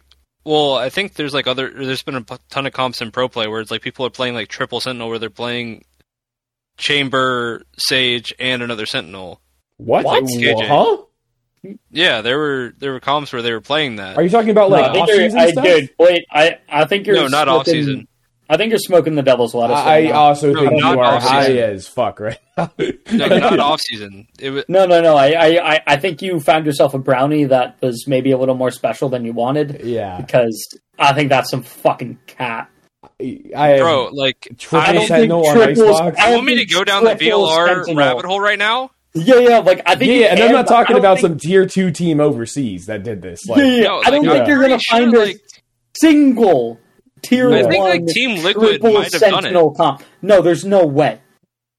There's no fucking way Yeah. somebody played triple fucking Sentinel because you know they were playing Viper. So at this point, they're playing three and a half Sentinels. At that point, you might as well play four and a half. yeah, throw the dead bucket. no one played Yeah. triple Okay, fucking okay, Sentinel Viper. So what I'm saying is that like the attack or Icebox is a map because the sight lines are so open. or like because like there's not really like choke points. You don't need a dash duelist as much as other maps. No, terms granted, of, you like- don't need Yeah. you don't need a duelist on Icebox. Yeah, people definitely ran no Mhm. duelists on Icebox. That's Yeah, no that's for sure. duelist. Yeah, Very Yeah. good. because you don't need double or you don't need duelists to get through No one like, ran Sage, sites. Cypher, or Killjoy and Chamber. That did not happen. You cannot prove me otherwise. In tier one. In tier one. Okay, But like, I mean- like you can't prove me otherwise. That did not happen. Yeah, because people were Because running they, KO a no, bunch no, on they Icebox, ran a fucking Viper. Yeah. Every team runs a Viper, and every team runs a Sage. And Did like people, maybe you wasn't try KO fairly cheeky. strong on Icebox as well? Yeah, he was. Yeah. Maybe you try to get cheeky and drop the Sage and you run a Harbor instead and you ran Viper Harbor. But like no one ever in the history of Icebox at a high level has ever run triple fucking Sentinel. There is no Yeah. fucking way. Uh, I'm with Cass on this one. It did not happen. I mean, just taking sites would be so brutal, both because you're going against three Sentinels. No, I think that's the whole. I like. I think that's the whole argument though of Icebox is that like you don't need a duelist because you can just kind of like be like, "Yo, I'm fucking walking here." Well, yeah, but I still feel like with the with the lack of controller and initiator utility that you're giving up, even if you take duelist and sentinels out of it, like I I still feel like just you know taking aim duels with the people who are like, I don't want you to be walking here, is, is something to consider. I mean, sure, some people are alpha, but like Yeah, not everyone's alpha here. So like you know, that was pretty smooth. Not gonna lie. I I I actually think it's so funny how like he came out like post the last year's season and was just like, "Oh yeah, no, I hate playing Sentinel. hmm I'm just really fucking good at it. So like, I guess that's what I'm gonna do for the team." Yeah, I thought that was so fucking funny. I mean, my my brain might have thought Viper, Sentinel, and Sage, but I could have Okay. sworn I saw one playing like with Uh, a no, chamber okay, too. I can see I can see the the two if you're counting, or I can see the two and a half. yeah, yeah. Maybe like Chamber Viper. Sage Viper, and then you run Yeah, yeah, yeah. KO or like and someone else K- as your fifth. Yeah, yeah, or like Mhm. KJ Sage Viper. But like there's no way somebody ran legit three sentinels. yeah. And also as I think there was one. I think there was one. I No might be, way. I might. no, you're you're brain fucking That would have been Damage. top of the Valorant subreddit for like a month. fucking, Yeah. you're fucking trolling. But like I do think there is something to be said as we were kind of talking earlier about like the stall sentinels being like Sage and Deadlock. That like Viper just does that job almost equally as well. And Yeah, that's actually now that the yeah, outlaw is yeah. in the game, guess what, motherfucker? Viper Wall makes outlaw a fucking op a super op even.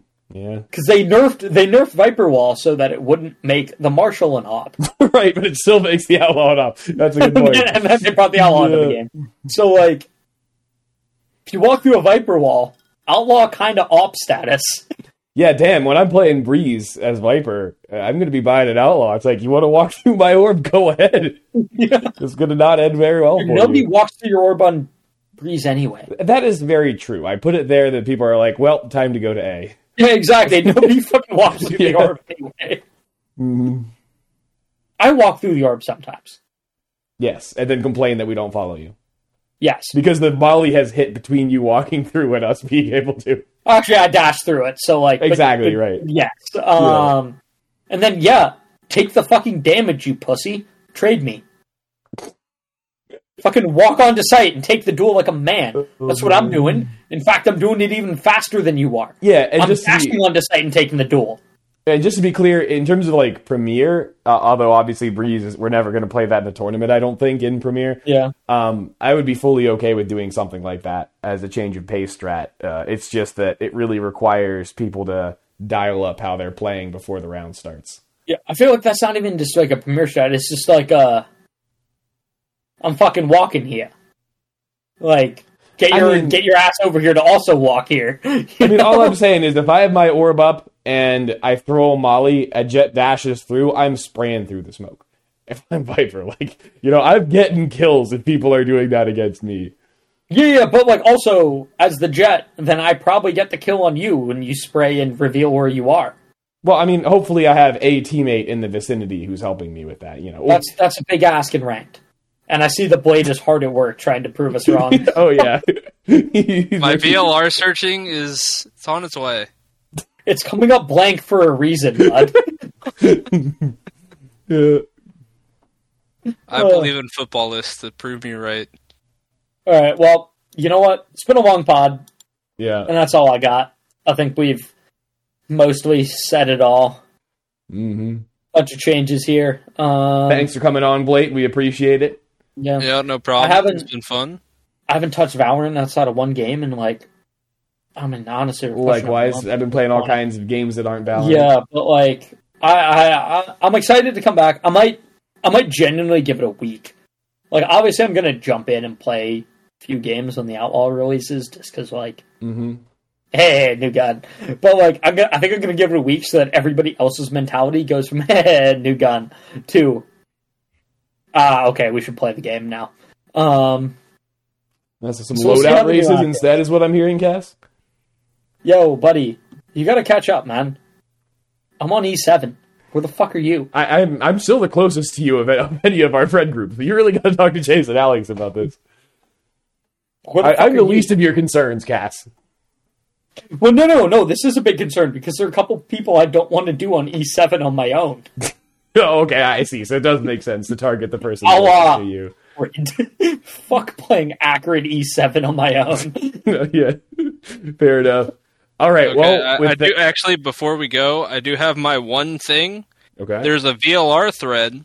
Nope, nope, the- nope, nope, nope, nope, nope, nope, nope. Next. Vetoed. Getting cut out of the pod. And, and the com. And with that, we'll drink with you later.